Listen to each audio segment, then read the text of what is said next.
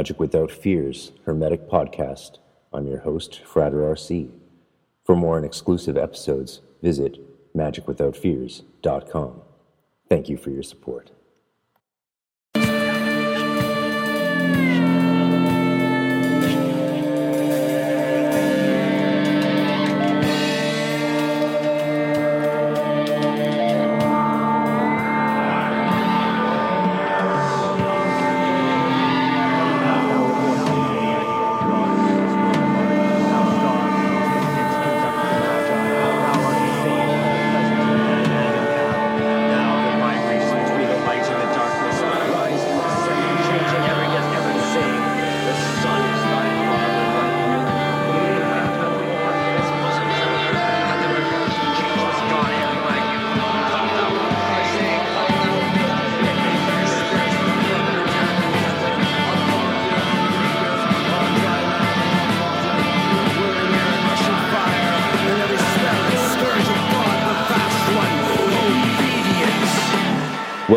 Magic Without Fears Hermetic Podcast. I'm your host, Frater RC. For more and exclusive episodes, visit magicwithoutfears.com. Thank you for your support. I think we got you. Oh yeah, that's better. Yeah, I can totally hear you. Yeah. And With nice reverb and even. loud. Really? Is yeah. No, it's, it's it's good. Leave the reverb on. it sounds Well- nice. it might it might not sound so good in the recording. I don't know. But that could be true. Um, yeah, you might want to test it a little bit or something. I yeah, I don't know why there's reverb at all. But It's just like a tiny bit. oh well, then that's just It's got like a voice of Horus effect. Oh well, okay. Yeah, we'll, we'll roll then. At, at least we got each other, so there we go. Yeah, Yeah, no, I, I'll blame uh, and Chasan, like his magical current overloading my circuitry the other day, and probably something like that. I don't know. He's a pretty powerful guy to talk to, honestly. You know, you can just uh, you can hear it in the voice sometimes. It comes through. Oh yeah, totally. Actually, when I first got um, called back from, I left a message to join the Golden Dawn on an answering machine, right? And when I first got the call back, they they didn't say my name anything like my name was, and so I just said sorry, wrong number. But it was the quality of the person's voice, this guy Marcel, and I just knew this must be the call. I had waited weeks, you know, anticipating, excited, nervous, and I was like, I hung up, and me and my friends were playing uh, a pen and paper RPG called Hole, which most people haven't heard of, but is really good. It stands for Human Occupied Landfill. Phil, and it was it was the good old days. And I was just hoping he'd call back, and he did, and he said my name wrong again. But I'm like, "Are you calling from the Golden Dawn?" And he's like, "Yes." I'm like, "Guys, get out of the room." Yeah. The first thing that um, the uh, the first thing that my teacher ever said to me uh, was on the phone, and it was Damien, you little twit. And I was like, "Damn." that was your first think I was- contact. Yeah, I was I was called in to get instructions to her house. I was coming up to uh, some event or something. And that was just her totally her personality. The first thing she would say to you would definitely be an insult. Oh my God! that was pretty much universal. Some of us. And if you uh, couldn't handle that, you shouldn't be a student. Not hers anyway.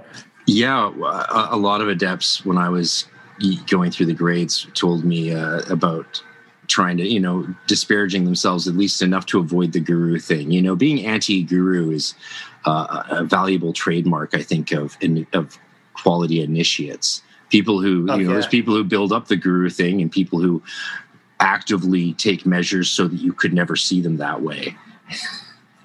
Yeah, it's a valuable. I mean, anybody that's teaching, that should be the first thing they put out, or they can just insult you, and that works too. You, yeah, you would think so, and and that actually is sounds like a brilliant, brilliant way. I see. I'm going to use that as my excuse for calling my audience listeners motherfuckers when I was interviewing David, David Heimsmith. Of all people, David Heimsmith, right? This holy, That's a holy compliment. dude. Yeah, and and he was like, he he said he said something about like something to do with my listeners. I was like, oh, those motherfuckers don't care. It's flattering. Oh, I thought you called David Heim Smith. No, oh, God. Hey, motherfucker, I'm here to interview you. I I wouldn't have done done done it. Well, I mean, in a humorous way, if you can do it, but you want to be careful with something like that, right? You want to know the person. Probably totally crack 'em sort of sort of well. We did. Uh, I do try and make guests laugh, especially like you know the more reputable, famous ones. If I can, you know, I could. Brian, Brian was pretty. Uh, you know stern he's he's got a stern demeanor or at least sounded that way and i was like i definitely got to try and see if we can get this loosened up a little bit right but i don't know yeah so your your teachers uh called you a twit and who who were who was these golden dawn people uh, it was a temple um, called the Ra-Horakhti uh, Temple Right. of the Golden Dawn. Yeah, they were. Um, they started out um, in oh, we're somewhere in California, some like outside of LA, Santa Monica, I think. Uh, and then uh, had a massive split with the people they'd opened the temple with, and um, uh, one half stayed in Santa Monica, the other half came up to uh, south of Seattle.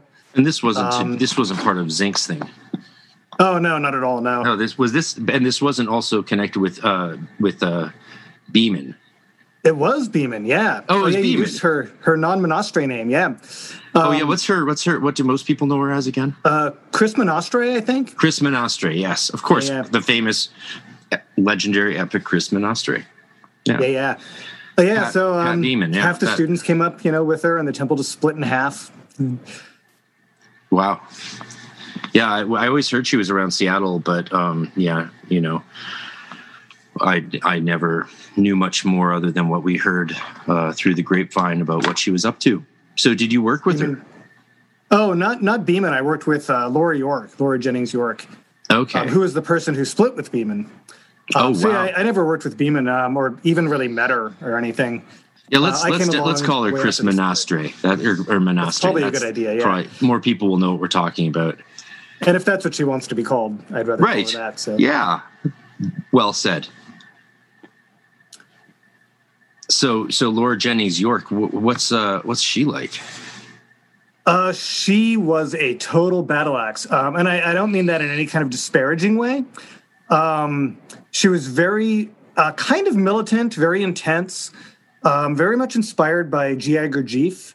Um, Okay. So she was always doing the best with her students. Um, she coined the phrase uh, "kamikaze magic." As far as I know, I never really heard anybody else use that. Oh, awesome. Um, so if you had uh, any kind of psychological block or even like, you know, material plane block, uh, she would basically just launch the nukes at you, you know, um, with like Enochian ritual and, and whatnot, whatever she was working with at the time.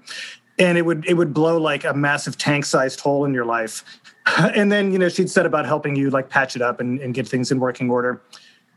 Um, but yeah, she was very intense, um, very extremely funny. Like I, I, um, she's very devilish. She's a very devilish sense of humor. So we had a lot of uh, fun together. We we tended to get along really well because I also have a very devilish sense of humor.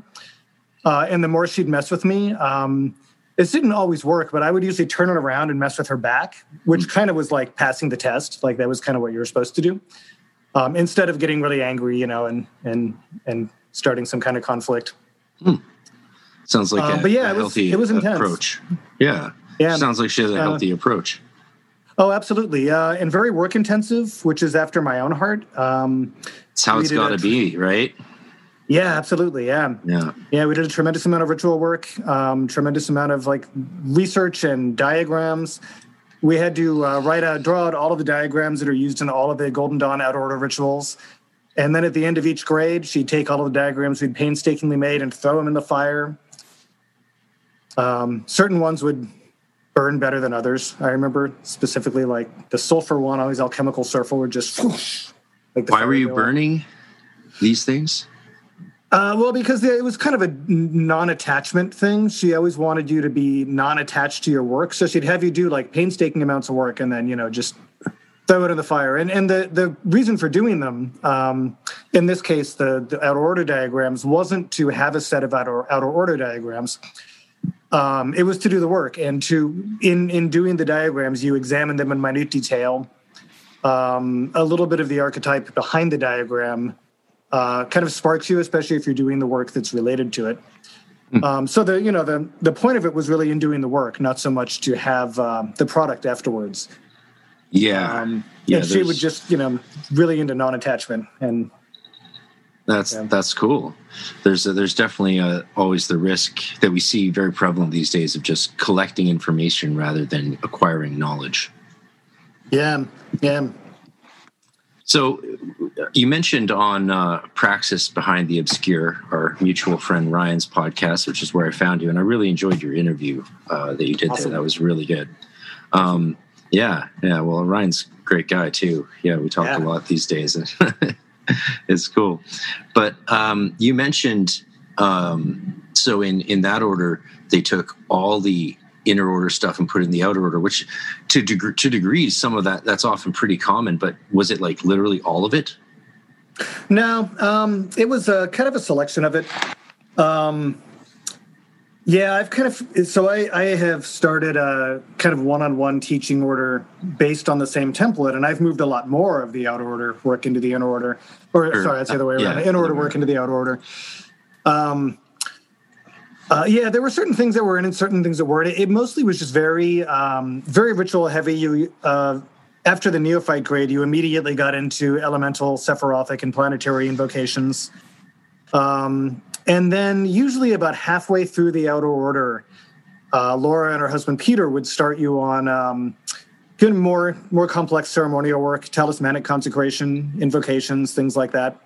So that is a Um, lot of inner order work in the outer order. Yeah. Yeah, the the whole um, the whole thing was expanded though, so you spent a lot longer in the entire um, going through the entire system. Uh, any given grade, um, the fastest you could go through it was about eight months uh, per grade. It had a very particular structure to it. Eight months per grade. Um, per grade, yeah. A lot of people took longer than that, just because there's a lot of work that you had to do in each one. Yeah. Uh, I had had her material given to me by one of her students, and I worked almost all the way through the outer order with minimal guidance from the guy that gave it to me. Um, yeah. Yeah, I heard about that. That's that's funny. So I, I basically I did it twice. it's a glutton for punishment. yeah, a lot of people do though, um, for sure. Yeah, Yeah. I, I don't think if you do it any other way, you're really going to end up doing any less work. Um, you know, whether you call it the in order or the out order. It's Yeah. Well, you know, there's there's orders out there like I think Ordo Stella Matutina, Sam Scarborough's thing. They're doing it super traditional, where they just do the meditations in the outer order and and save all the other material for the inner order. I'm of the opinion that like eh, the order was never meant to be considered fixed at any specific point. The idea that this was the order and that's how it should stay just never made sense to me because they were developing material all the time, right? So Yeah, I feel that way too, and and it's kind of incomplete. Um, it just kind of drops off at a certain point. Yeah, I, I think there's a tremendous amount of room for uh, innovation. Yeah, so it made always made sense to me that you that the outer order was flushed out with stuff from the inner order. Some of the stuff to me made sense to keep it in the inner order because it was connected with the five six initiation, right? So sometimes I always felt like moving things moving things earlier. If you then like you know a lot of things you were initiated into their mysteries through the initiation, so to move them earlier might be to you know cheat someone out of some of the mystery or the symbolism of it. But in general i think yeah it makes sense to it makes sense that the outer order grades are a bit more comprehensive and uh, less boring. I mean crowley went through them so quickly for a reason. It's not because Right. he mastered a ton of material overnight. It's because there wasn't much to do. Yeah, and I also kind of felt like, um, you know, at, at the time that I was kind of adapting my teacher's material into my own teaching system, which is is based on the same framework that she had. Um, it just kind of felt like in the traditional system, you know, you get some training and you go through the initiations, and then suddenly it's like the entire corpus of the inner order is dumped on you, and it's like, boom a stack of great material like especially like so in our inner order we didn't do the sub elemental grades. We just Right. gave the adept all that material for zelator adeptus minor through philosophus adeptus minor. Boom one big spat pack. And some of the material was held back because we had developed a, a lot of our own material as well and sometimes you just get lessons one at a time for some stuff. But again like there's just so much to do. It's years of work. Um, Yeah, it's nice to have a systematic approach. Um, really nice yeah And then even then, you know, when you get to a certain point, certainly in the structure as I teach it, when you get to the inner order, you still get a big like the big boom, you know, you get a bunch of stuff dropped on you. Sure. Um, well, you you but- could take everything from the inner order, from the Golden Dawn and Stella Matutina, all of that stuff, put it in the outer order, and then still, when someone got to the inner order, just be like, "Here's grimoires," and boom, Yeah. like that's there's Well, the next there's no- 10, 20 years of their life. And the, the outer order, as I see it, it's like kind of a hand holding. You know, you're guided through all these things. Like, here's your assignments. It's um, you shouldn't ever be in the out order and not know exactly what you should be doing. Um, whereas there comes a point, whether it's the in order or some other point in any any given teaching, where the student has to forge a path ahead on their own and take everything they learned and and kind of you know go forward with it. Yeah, a lot of people. And that's describe, kind of where I see the difference. That's yeah. A lot of people describe that as the the work of of six equals five, right? To develop your own system and then put yourself through your own system. Yeah, and that could work that way too. I, I just see it more as like five equals six, but it's all just a matter of how you decide to organize it. Yeah, we were we we I always considered our order pretty traditional in some ways. Like we didn't really acknowledge grades beyond five equals six, and I liked that. It's like you know once you're at a certain point, we're all just sort of doing the work together. Yeah, I, I tend to to kind of treat it the same way. Yeah, I think it's a Um, healthy approach. You know, I think the whatever grades system- you achieve by after that, you can always that can be between you and God, right? Like Right. the last thing you want And- is people throwing grades around. I mean, it's great to use to organize material and say, like, in this grade you do this, in this grade you do that. But when you get to the point where there's no longer, uh, you're no longer giving out specific assignments. Um, yeah, there's not really any point other than hierarchy. Yeah, indeed.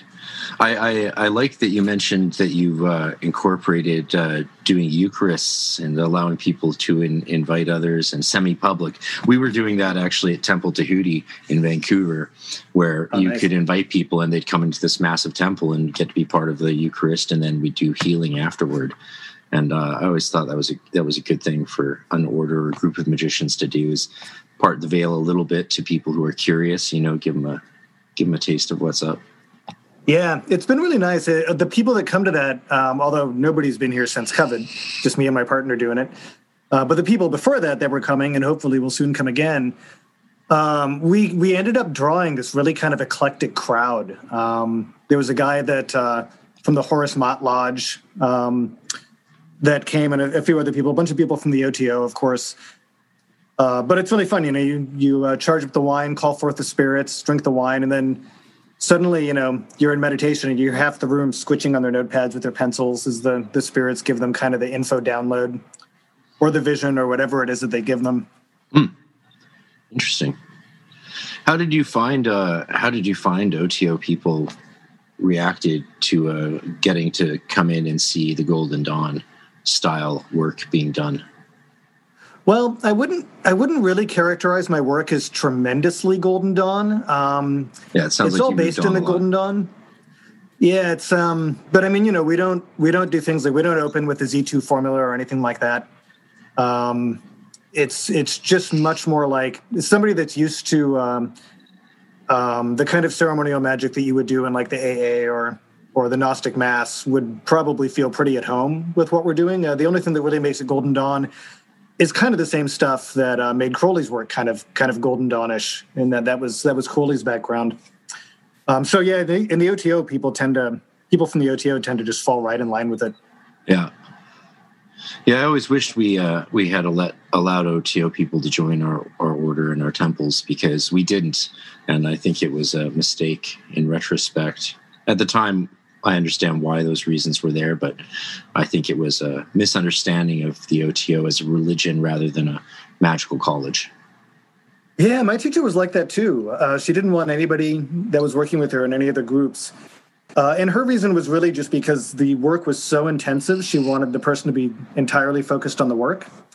See, that makes Uh, sense. I've I've loosened that quite a bit. I for myself, it's like you know, if somebody was in another Golden Dawn order or another ceremonial magic order, it would probably be impossible to do two bodies Yeah. of work like that at the same time. But the OTO is is totally different. Um, it's more of a, a society. yeah i mean yeah it's a life lifelong fraternity and it's it is religion so it, Yeah. it all in retrospect it always makes me think like we were you know we were denying people on the basis of their religion rather than because they were working with a in a different magical college really which is you know why you wouldn't let someone be you know in multiple golden dawn orders at once you don't want to go through that training in two groups at the same time it doesn't make sense It'd be impossible. Yeah, you're like in Theoricus in one temple and Zelator in another one. It'd be just schizophrenic. yeah i mean well focus and uh focus is a big part of it right Yeah. Yeah. What's uh what's the plan?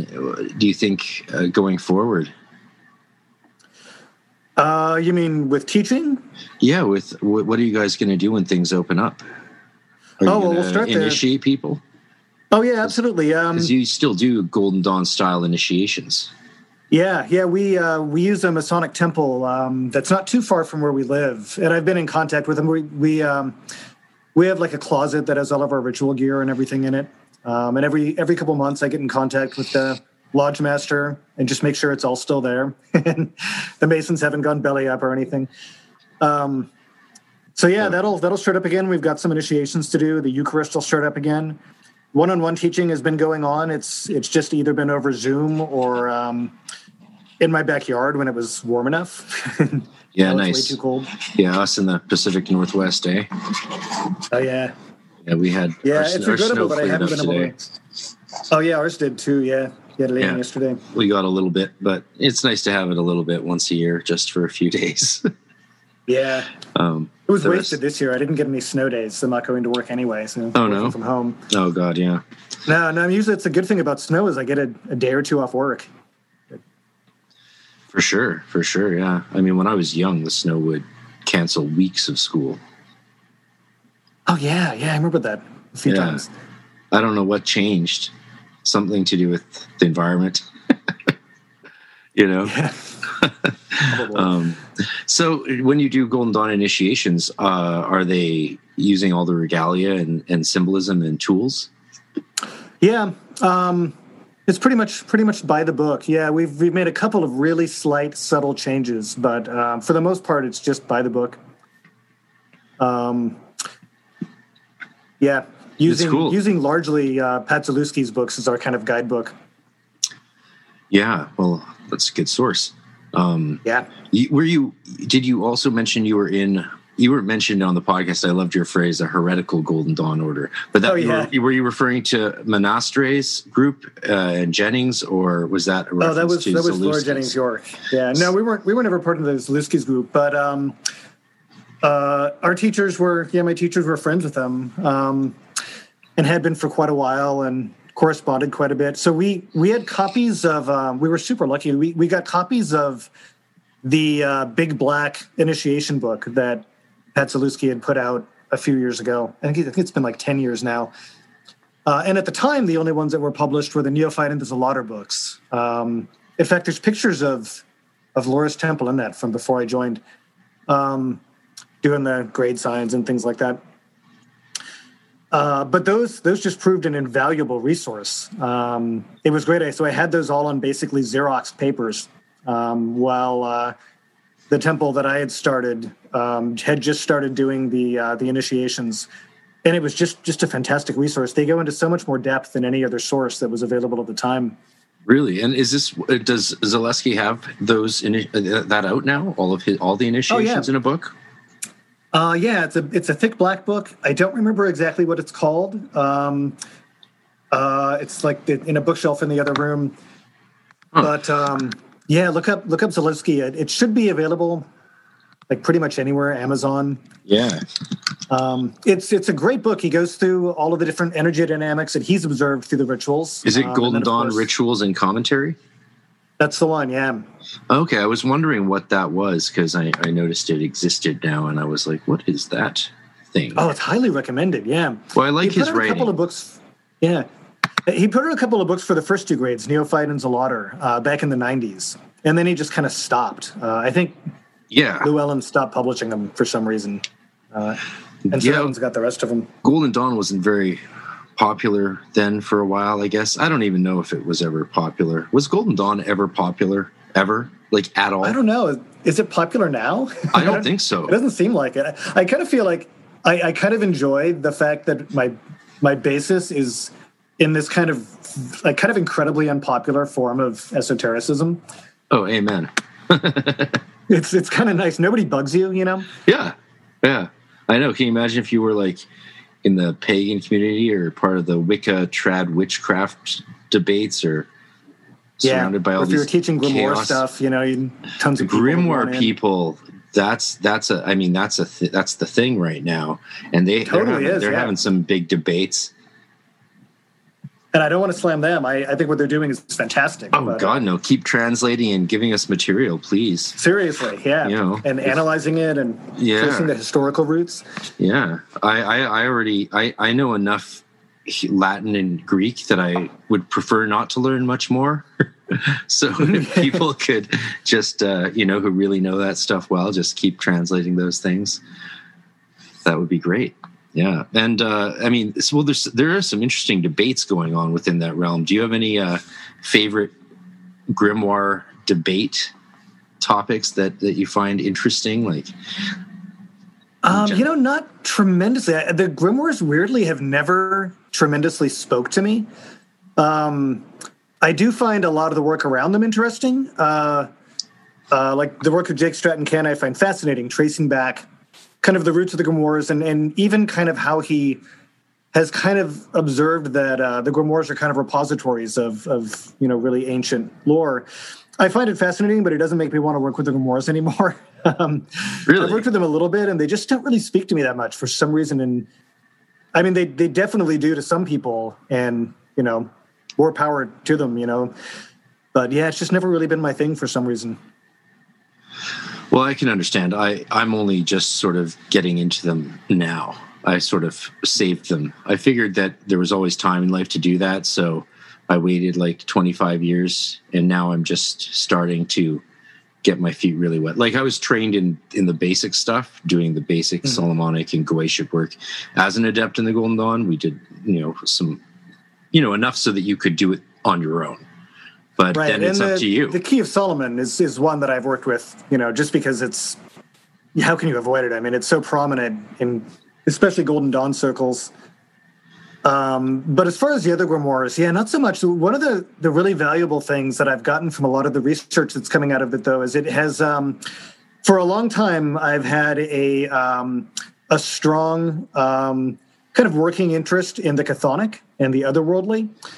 Um, and the a lot of what's kind of been coming out of that has kind of given a lot of context to that for me which um, before I, I, had kind of minimal context and i just kind of worked with that that aspect of the work purely on instinct and intuition and feedback from you know the chthonic gods and stuff like that. Uh, and it's nice to have all of a sudden there's there's a tremendous amount of context for it now that really wasn't that at least it wasn't as accessible before for for people listening, what how do you how would you define chthonic? Uh, um, you, a lot of the time uh, in the Golden Dawn, you think of magic as having to uh, do with the celestial and the angelic, uh, things that have to do with with up and above. This is, of course, only a metaphor. Uh, the chthonic has to do with what's below, what's in the earth, uh, specifically the underworld. Um, and I don't even really differentiate between the two that much, as much as I just I, I see them as kind of the same spectrum with different emphasis. Yeah. Um, but uh, I, I, have found in my own working that um, putting a lot of attention into uh, um, into the chthonic, into the underworldly, working with underworld gods specifically in the in the context of of the underworld, uh, has proven incredibly valuable and has just really enriched my my practice. Um, well, I still do a lot of work, you know, angelic work, and, and uh, work with things that are considered celestial as well. Yeah, they, they tend to complement each other really well.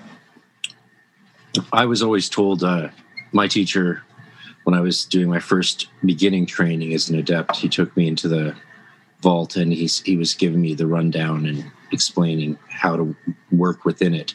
And he said the most important thing to remember, because I asked about the floor, which is quite a dramatic thing to behold when oh, yeah. first uh, after the initiation a couple days and i would have i stayed i stayed after my initiation for a few weeks down in la to get trained like to get a hardcore training right as you sort of need that when you're being sent up to be an adept at a temple um, so I, you know, the floor was just so dramatic to see all of this, for lack of a better word, demonic stuff that you're standing on because right. it does look that way whether you just want to i like thinking i like to think of it all, all as just spirits i do um, mm. but he's his his advice was just remember to look up before you look down you know there's all these angels at your disposal now like work with those a lot before you work with the other stuff and i took that advice and it, it worked out well for me i think rather than just going straight into the darkness, which a lot of people like to do. But I'm not sure how wise it is to just dive straight into the darkness and get into shadow work, you know? Yeah. Um, it can certainly be very intense, uh, especially um, so. Um, the, with the Key of Solomon spirits, the Lesser Key of Solomon, I've definitely had students that have dove, you know, dove right into that and gotten themselves into, into all sorts of trouble. Oh, yeah, uh, just I, I saw so really many students experience. lose their minds, like you oh, know, dabbling in that shit early on, like they're in Theoricus or something, and all of a sudden, like you know, you go to their place and the walls are covered with like the seven deadly sins painted in black paint on all of the walls of their bedroom like like a crazy person and it's yeah. like whoa okay just because you learned about the glyphs of the infernal habitations doesn't mean you were necessarily supposed to visit them yeah what i always tell people is that uh, the lesser solomon spirits uh, lesser key of solomon spirits in particular um, they're kind of mafioso it's like dealing with the mafia um, like that. I like that a lot. You need to you need to have a kind of some kind of authority behind you before you go and deal with the mafia.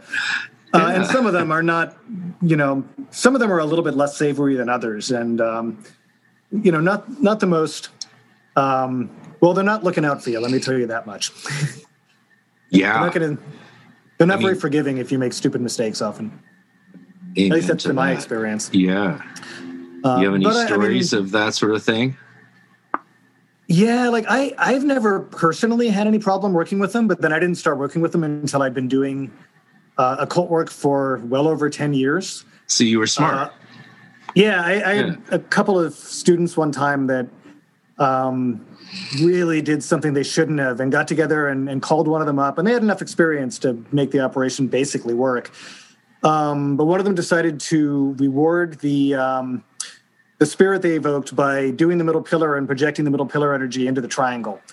Like the only thing I can think of maybe worse than that is like cutting yourself and giving them your blood, which is just the absolute and never ever ever do thing.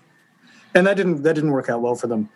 Um, and in that case, I had to call up the spirit and, and cut the cord with one of them, and uh, it, it wasn't anything that caused any permanent damage, but yeah, definitely made things very difficult for one person for the better part of a week it's a strange thing to think that you could be working with these spirits or spiritual forces and that your mind, your consciousness could become heavily influenced or even arrested by those forces. I mean, it's so subtle and psychological and borderline imagine, imaginary.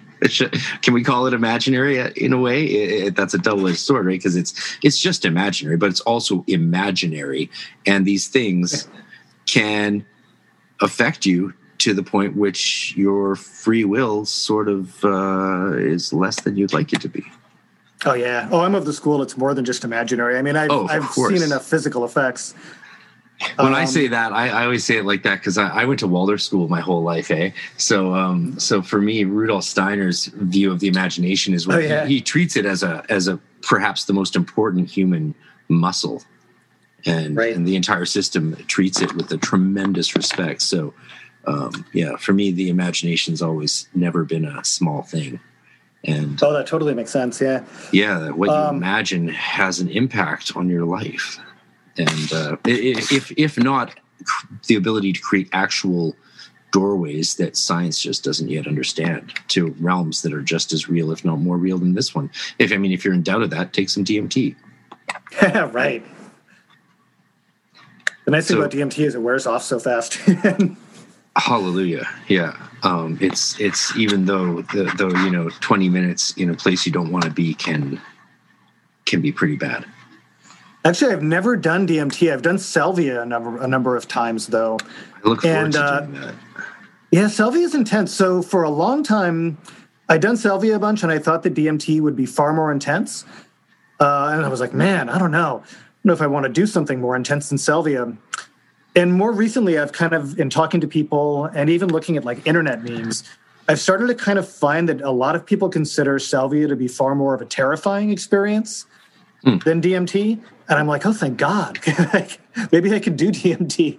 Yeah. Um, For the salvia experiences I've had are, are very, um, yeah, they're they're intimidating. They only last for like 15 minutes, but Yeah, I think salvia might. I don't know. I don't even. Maybe there's no point in even speculating, but I think it might be more similar in in shockingness to 5-MeO DMT, which is oh, sort oh, yeah. of shoots you straight up.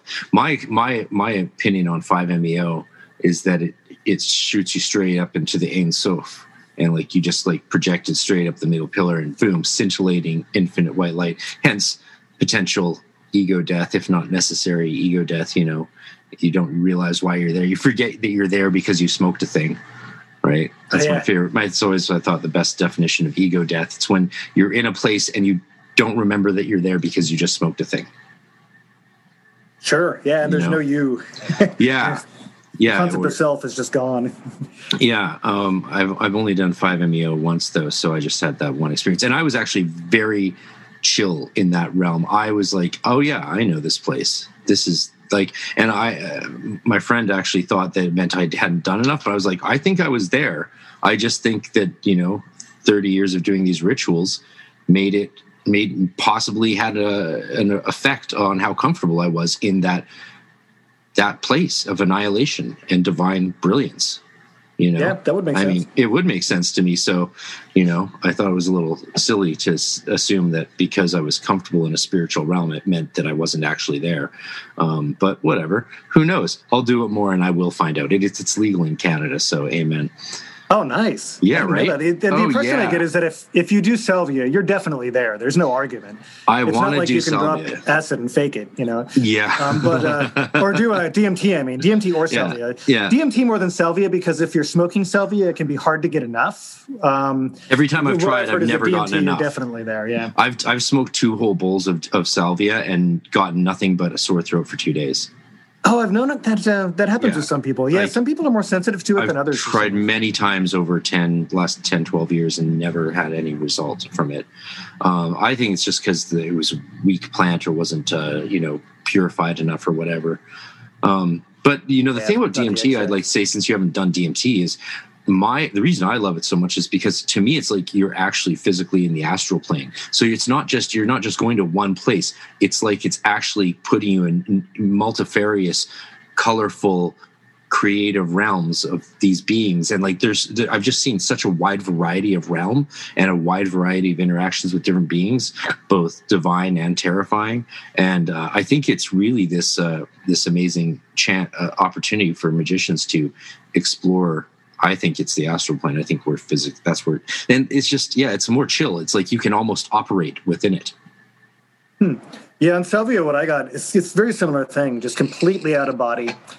Yeah. Uh, and I've got something that a lot of other people I've talked to get too, where there's a feeling of being chopped up by like metal blades, except that it doesn't hurt, which is a very interesting sensation. Um, a really interesting massage or something. And then you're suddenly in this place and you are a bunch of beings that think it's hilarious that you're terrified of them. And they continue to make fun of you until you're no longer there anymore. Uh, and then the next time you do it, they're like, oh, you're back. yeah. this is right? really fun. Uh, so it has that very intimidating, not not malevolent at all. I, I never felt anything malevolent from it, but it's very intimidating. But what I got out of it, what I the benefit that I found from it was um, I felt like okay, I've been doing when at the time that I did it, I'd been doing occult work steadily for about ten years, and I thought, wow, this is this this a great thing to show me that I don't really know the first thing about anything. Like the, the experience I had was so completely different than anything else I'd ever experienced. Uh, yeah. And the times I've done Salvia since, it's been kind of the same thing. It's like um, it's just good to have that reminder that you know no matter what you're doing, um, you're really experiencing a tiny spectrum of the the potential um, for experience. Absolutely. Do you think science? Do you, do you think science is going to make any leaps and bounds into these liminal realms in our lifetime? Oh, I don't know. Uh, that's a good question. I'm hoping um, we will with the perception of dark matter, which is we're just on the verge of doing. Yeah, maybe that was something that man, my my teacher Laura and Peter too, her husband, they were obsessed with that. They were always reading about dark matter. Yeah quantum physics. And I was always like, oh, let's talk about Enochian instead. I was always trying to get them into these other things that I was obsessed with. It's um, like, hey, man, I, I can't do anything with quantum physics, but I can. Right, exactly. yeah. You can't do a dark matter ritual. And Unless was, you do Enochian and call it dark matter. I'd love to talk about Enochian. So I finally got to chance to do some Enochian work at John Dee and Edward Kelly's tower in Prague the other year. Oh, nice! It was cool, and it's I I, I did the I was doing the call of the portal in the the, the small at the top of the stairwell with all the windows that overlook the city. Uh, you're not meant to normally be allowed to go up there, but it was unlocked for some reason. The trap door was unlocked, and the guy was like, "Well, it's open, so I'm not. I can't stop you." I'm like, "I love Crazy. Prague. I love Prague." So I ran up there and uh, whipped out a, a recorder and and and filmed myself doing the call of the portal. And halfway through it, I felt this like thunk on the, like the back of my head, you know, right right in my cove center, and I stumbled over the words and you can see me do it. And it's because they were so present. And what they said was you don't need to do that here. Hmm. isn't that trippy? They were just and all of a sudden I, and i looked around i could just sense well i could sort of see outlines but i could just sense like thousands of angels all there hovering huh. around being like and they were like what do you want and i worked with them for the next week every day i was spent the entire day there at the tower and then I went back to Leipzig, and then I went back to Prague again to do a bunch of lectures there because the people who owned the place were like, "You should come do a bunch of lectures here." I was like, "Yeah, that sounds like a plan."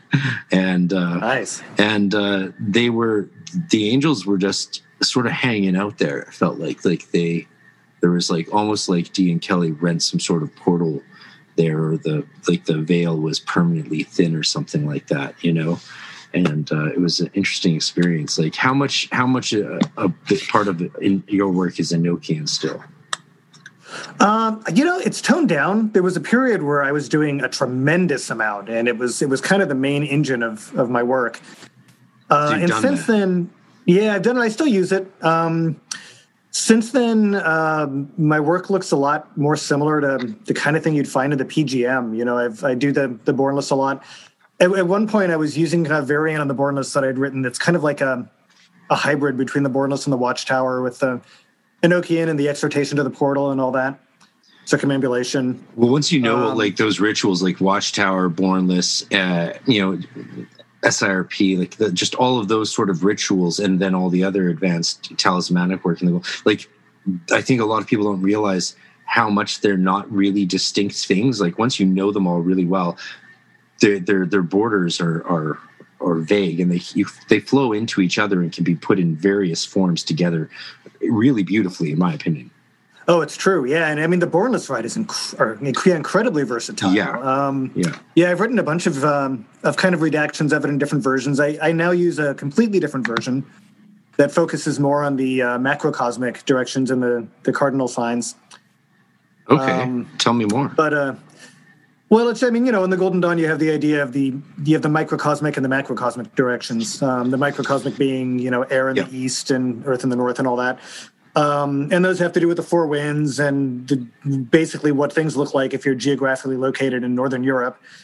Um, and, uh, you know, very earthly. And then the macrocosmic directions are based in the zodiac. Um, so you have fire in the east, uh, air in the west, and uh, earth in the south, or no, earth, yeah, earth in the south Sorry, I'm like yeah. getting it all mixed up. It's one of those things where like I if I'm in my temple, I know exactly what direction to go. But if I try to talk about it, it gets all messed up. But um, it just shifts the focus. You know, you're you're no longer focusing so much on the terrestrial as much as you're focusing on the celestial. Um, so I tend to use both, depending on you know, or one or the other, depending on which uh, which um, kind of direction suits my purposes at any given time. Yeah, I think I think the main teaching I was taught taught was um, to use the winds. I think if it was like working with a with a spirit, like a, especially like a god or an angel, I would work with the winds. So air in the east for those listening, and um, then if it was, but if it was, uh, try, if I was doing something more talismanic or trying to work with the zodiacal thing, then then then use the planetary allocations. Fire in the east. I yeah, I kind of do it. I the guideline. Almost do it the opposite. Where if I'm aiming to do something like make a talisman, I'll use the uh, the terrestrial, the microcosmic directions, and uh, I kind of use the macrocosmic ones to kind of blast myself into into a state of kind of gnostic consciousness, more uh, more of kind of a mystical. Interesting. Interesting. I, I, do like that people are are testing and experimenting with some of this stuff these days. I've been testing with some of the things that I was always told were the case, and sometimes they seem to be hold up, and sometimes they don't seem to be true. I was telling Ash and Shasan about the Earth Pentacle, which I always heard was something that you could like uncover during a ritual to get rid of the spirits or to ground things down. But then when I hmm. tried that, it had the opposite effect, and the spirits were like, "Oh no, we like the shapes and the colors, so it's like infusing us." And I can see it making them more dense. It. Yeah, they were like all, all of a sudden, like sudden. I, they were spiraling towards it, even though before that they had been spiraling into my crystal and black mirror on the center of the altar. But once I uncovered the earth pentacle, they started spiraling towards that. And I was seeing them physically with my eyes open, moving because I was doing a, a, specific thing where I was on a heroic dose of mushrooms. So I was able to physically, with my eyes open, just see shapes, like very real shapes, full color, you know, moving around. And I do that once in a while because it's a different experience and right. uh, can make it really, I find, useful to test things out that you're otherwise just sensing with your sort of psychic senses, like my feelings you know. So it's sometimes good to, to do. Do you ever incorporate much uh, much psilocybin into uh, any ritual work? Uh, almost never. No, very very rarely. Um, for whatever reason, um, I've always just kind of kept it kept it separate. Um, I, it's more the other way around. Sometimes when I do a psychedelic drug, I'll incorporate ritual uh, into it just a little bit, um, just in order to kind of keep myself centered. Um, but uh, yeah, no, I've, for whatever reason, I've just never really brought psychedelic substances into into ritual. I've been working on on it for about over a year now, and I'm, I'm going to put out a whole book on it with very specific things. I, I, think there's, I think it's interesting uncovered terrain for us to explore. So something oh, I've been yeah. doing, you know, um, especially with just observations because you know you can see things anyway i could talk about that for forever but like just the observations that you can make are uh, a bit more real in a sense. You know, you know what I mean? Yeah, in a sense. Yeah, it's just different. Yeah. Different. Definitely different. It's it's fun to be able to uh, to do ritual work and see see things really physical in stark colors, um, which is what psilocybin can enable. Did you know that John yeah. Dee and Kelly were doing a lot of psychedelics for Enochian work? Did you know that? No, I had no idea. Never. Yeah, never there's that. there's this so there's an entry in in one of their diaries, and the spirits, the Enochian angels, are chastising Kelly for forgetting his drugs. Crazy. He's like, my pouch is empty, and I I covered that on. I read through. I read out the the entries in in on Ryan's Praxis of the Obscure podcast because I wanted it to just be clear, like people have been saying for years that John Dee never Kelly never touched drugs and that drugs or and that entheogens have no place in Enochian magic, and that it all. Some people have even said that if you're doing entheogens, you therefore can't be contacting any actual spirits because you're just having a trip. But it's That's in their diary, denial man. Of like it's massive it's, amounts of history. well, yeah, I mean, Aaron Leitch Denial was, of all shamanic, you know, history, basically. Aaron Leitch was was good enough to quote my friend's research in his uh, Secrets of the Magickal Grimoires. I'm mostly talking about Chris Bennett's work in Liber 420 and uh, oh, his other books because um, he's a buddy of mine here. And and uh, but I noticed that there are still spokespeople like like uh, Stenwick is a spokesperson for anti-drugs in Enochian work, and I think that's fine. But it definitely is. I definitely think people should know that it's mentioned in their diaries and not just mentioned, but the spirits are actually chastising Kelly for for getting his entheogens. Huh. Which I think is pretty. Yeah, what I always tell students, um, you know, like the outer order work is, um, you know, go ahead and, and do psychedelic substances if you want. The only caveat I ever put on it basically is like, don't do them constantly because it's almost impossible when you're learning to um, learn how to pick up on these subtle forces and subtle visionary experiences when you're dropping bombs in your head all the time. On the other hand, um, doing it uh, if not incredibly frequently, even in the outer order, can be an incredible tool in that it it does just kind of drop a bomb in your head and it allows everything that you've learned to kind of reorganize itself and rearrange itself. Um, so it's a great way to um, get out of uh, just really static, really uh, conditioned, really habitual ways of thinking. Um, and if you're if you're learning esoteric work, or even if you've been doing it for a long time, it, it just it just gives a nice reorg to all of that stuff and helps you see it in a completely different way. Yeah, so good for dropping bombs.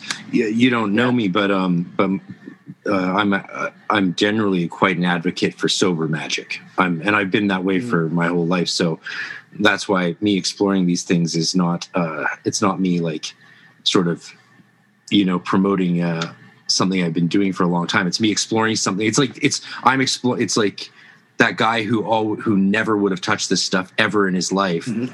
and and didn't is now doing it. I'm I'm I'm taking I'm taking that sort of going from my pure pure background into exploring the thing no one thought I would ever explore. You know what I mean? But I definitely yeah, think good. yeah, well, right. I mean, well, we get older and we want to push the boundaries a little bit and see what we can I investigate. Think it, I think it's a totally valid option. I mean, it, and who knows? I mean, maybe I might do it at some point. For whatever reason, I haven't at this point, but uh, absolutely, I do think it's a, a, very much valid a valid thing.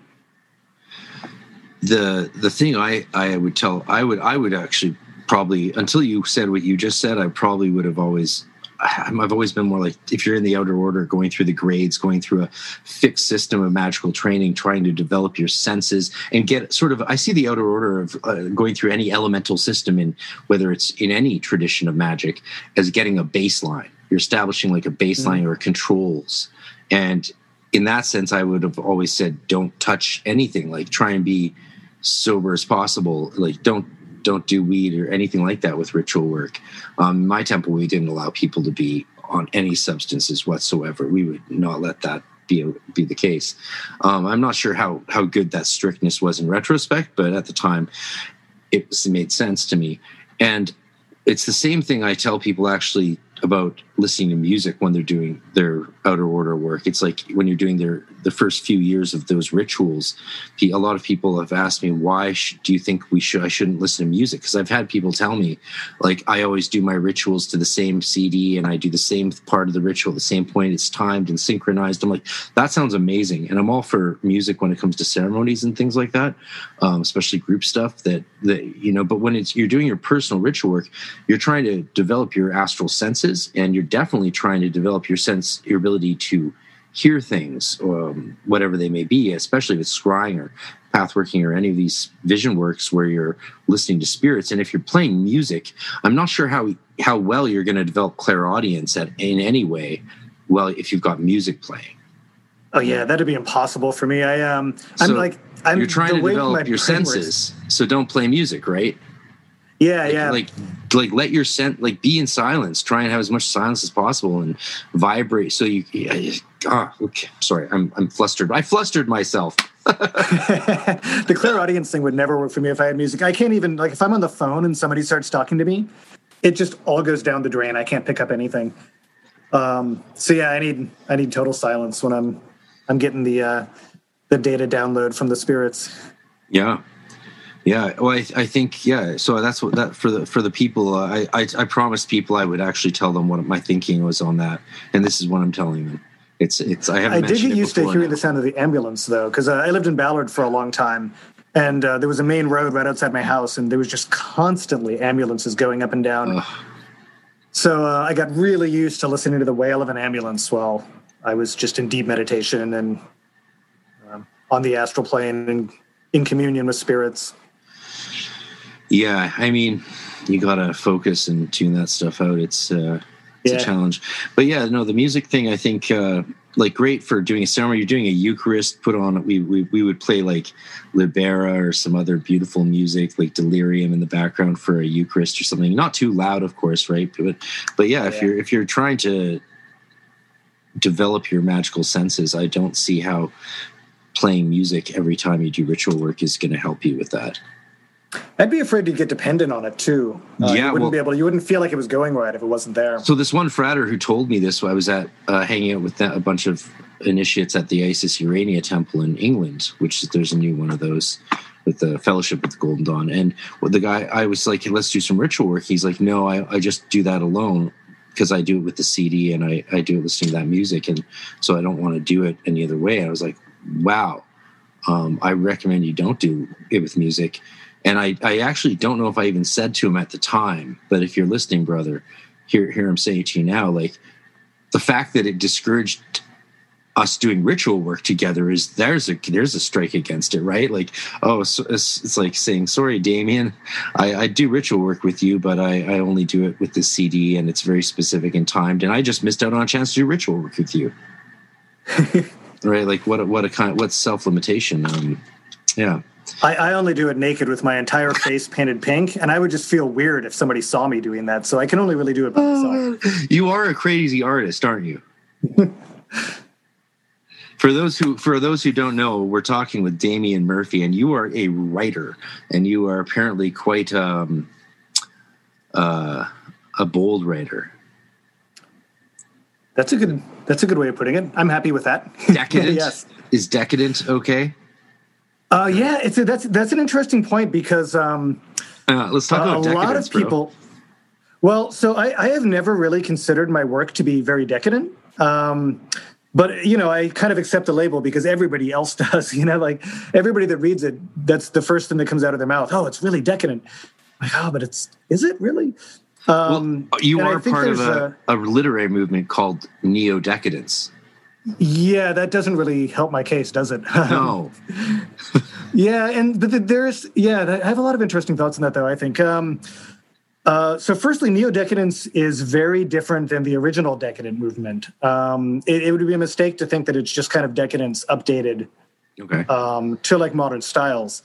Um, and I, have put a tremendous amount of thought um, into what neo decadence is. I think all of the people that are uh, involved in writing the neo decadent manifestos um, have put a lot of thought into it and kind of come to their own conclusions. Um, and kind of part of what I've come out with is decadence. It, it's only really kind of relevant. I mean, it, it technically it means moral and cultural decay. Um, and in my mind, moral and cultural decay can only really be defined in relation to something that's considered to be upright. Uh, and I think that in an artistic sense, especially, um, what's kind of considered to be upright, uh, culturally upright and morally upright in, in modern times is really something that, in my mind, would align more with actual decay. Um, and uh, and so neo decadence um, seeks to kind of break out of the kind of cul-de-sac that uh, a lot of modern creative expression has kind of found itself fallen into, um, and and kind of explore outside of that and and uh, um, transgress in a way that's you know transgression only in in the sense of going outside of what it is that uh, people suppose uh, an artist or a writer uh, should be doing. Hmm. So um, I think a lot of people consider my, my work decadent largely because I put a lot of uh, descriptions of interior decor, and um, I'm really into you know I, I really want to make the reader feel like they're really in the environment that they're reading about and feel very comfortable in it and very much a part of it, um, almost to the point where it's like a physical sensation. Um, so, so there's so a lot a of description. Dungeon master. Yeah, it, it's kind of like that. Yeah. Um, you know, like I'll put a lot of description. I, I, I, made a post on Facebook the other day that said I I wonder if writing about wallpaper could be considered a fetish. um, because I was writing the scene, you know, where there's this really sumptuous wallpaper, uh, and I've done that a lot, and um, uh, and it, you know, I really want the reader to to feel um, both emotionally and and sensually and kind of physically what the characters are going through and what they're feeling. Uh, and I use a lot of different techniques to do that, and one of them is just to really describe this, these environments they're in, whether they're technically beautiful environments or whether they're places that are really decayed and um, or cityscapes or you know natural landscapes whatever they are.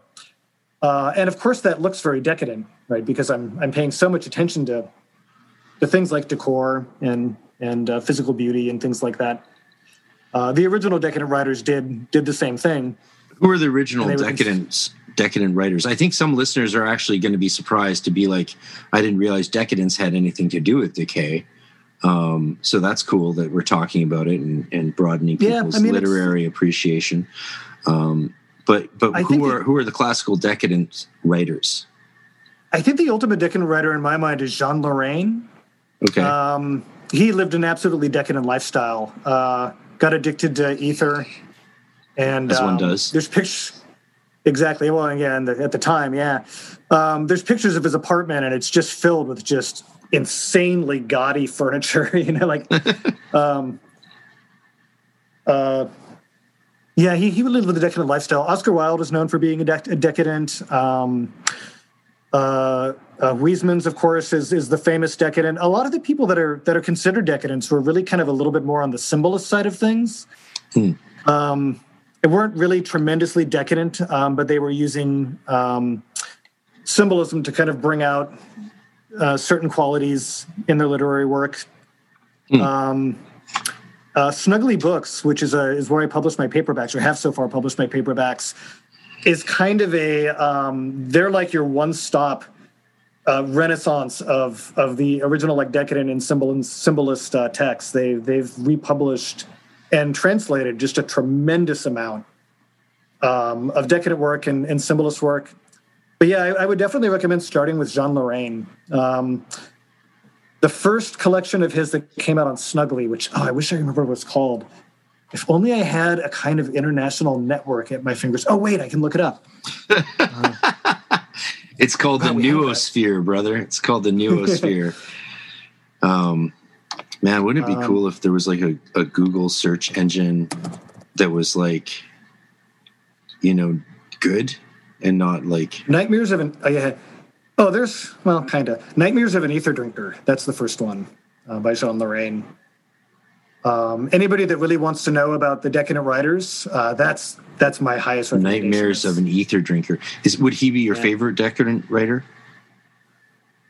Uh, well, I don't, I don't really know. He's he's he's the one that I would consider just pure decadence um, okay. more than any of the others. Um, one of my favorite books is A Season in Hell by Arthur Rimbaud.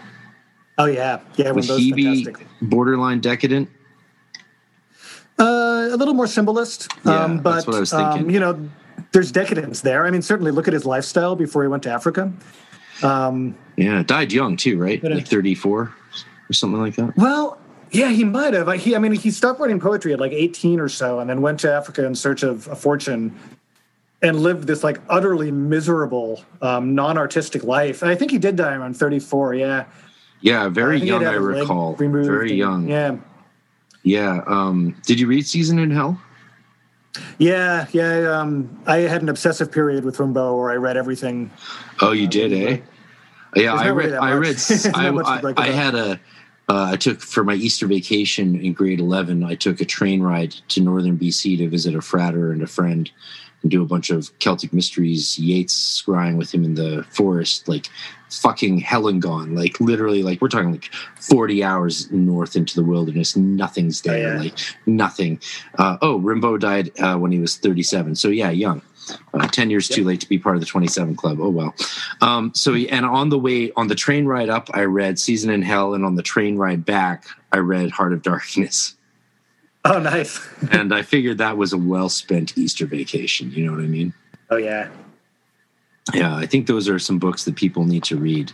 Um, what's the first book someone should read of yours that they could easily access? Uh, you know, now that they're hearing us talk and curious about what you might write, what's what would you say people should start with? I didn't recall you saying that on Praxis of the Obscure podcast, but maybe you did. Oh, I don't think I did, if I remember. But oh, um, there's one called, it's a novella. It's called The Acephalic Imperial. Um, it's on Snuggly Books. It's got a nice yellow cover. Um, and uh, Snuggly uh, Books is kind of an ironic name for the decadent movement, isn't it? Oh, totally. Yeah. I love that. Yeah, it definitely was, was coined in irony. Uh, but it's also, you know, um, it, it works very well for my kind of publishing art because the other press that I've published more with than anybody else is uh, Mount Abraxas Press. It used to be called Ex Occidente. And they put out these really expensive, rare, limited, sumptuous hardbacks. That's probably another reason why people think my work is so decadent because sexy. The first books that I, yeah, they, they put out these really sexy books. Who doesn't um, like sexy books? I know they're they're fantastic. Yeah, and uh, and so there were there's a lot of other um, presses that put out these really fancy and, in fine limited edition books. And so Snuggly's kind of tagline is, yeah, we just put out Snuggly books, books you can snuggle up with. You know, we're not putting out anything super, super rare. You know, and and uh, they do have hardbacks, um, limited editions, but um, even those are fairly basic. Uh, they're print on demand, um, and yeah, they're just the books you can cuddle up with. You wouldn't want to cuddle up with like you know a, a two hundred dollar book, spill wine on it, and be kind of a drag. Yeah, um, I have, to my regret, in the past. I, I have. Oh, yeah, I, I've I- done it too, I have a. and I'll do it again. But I used to always travel with my first edition of the Kybalion, and Oh, yeah. and and the the the dust jacket, like it, it, you know, it's it's it tore apart. But I thought the book was like the be all and end all of Hermeticism until I learned better. Of course, I was Oh, I was yeah. a, I was a kid. I was like sixteen at the time. in so- the '90s, everybody thought that. Yes, totally they did. They did. I know. We didn't know any better. We didn't know any better. We needed Nick We did what Farrell we to could. educate us. That's right. You've, you've heard his critique of the Oh, Kybalion. yes. Yeah. Oh, totally. Um, So, um, it doesn't go far enough, in my opinion. Probably. I was I was hanging out with the these two scientists and engineers. Uh, they're both PhDs in quantum physics, and one of them's an engineer, and they're married, and they're actually launching these five thousand mirrors or ima- or lenses they designed. This husband and wife team. Um, to perceive dark matter in Texas at this institute, like this Oh, is super legit. I know them because one of them's the daughter of Granny Rainbow. Granny Rainbow's daughter is one of the world's Huh. leading physicists in dark matter, and she was a student of Paul Foster Case's protege, and she's like 82 now, and she's awesome. And I, Wow. I, I was hanging out with her for 14 months in California last year, and I got to hang out with her daughter and her daughter's husband, and I was like asking them questions based on the Kybalion, and they were like correcting me based on what would fit within what they know of science or not. I'm like, I need them to come on the podcast and like address the Kybalion point by point. They probably won't, and even if they would, they probably couldn't for their career's sake. But just the fact that, like, you know, you know, the Kybalion is written with this new thought approach that has never been really challenged by science.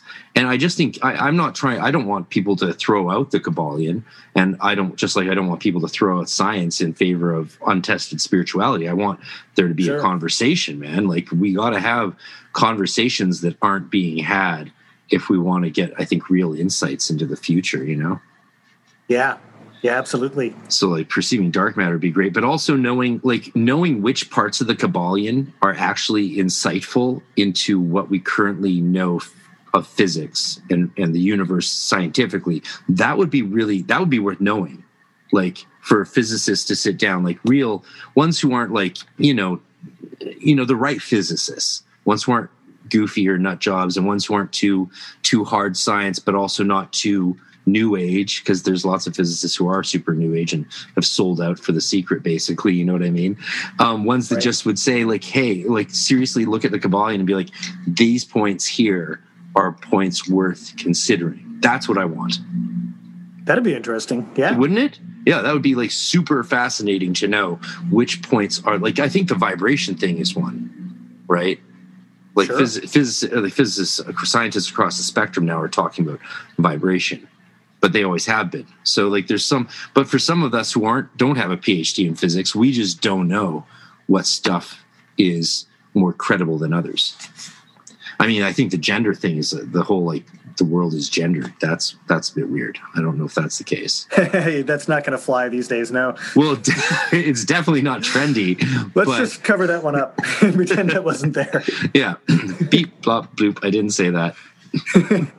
Um, My- so, um, Yeah, I don't edit this podcast, by the way. I just release it like it was live. oh, that's cool. Yeah, I, I hopefully actually in the future the technology will be there, which we can as easily as we just signed on to talk, we can hit another button and everyone who's like subscribed to the Spotify whatever can hear it or what you know what I mean. Like hopefully it could be like that in the future. Yeah.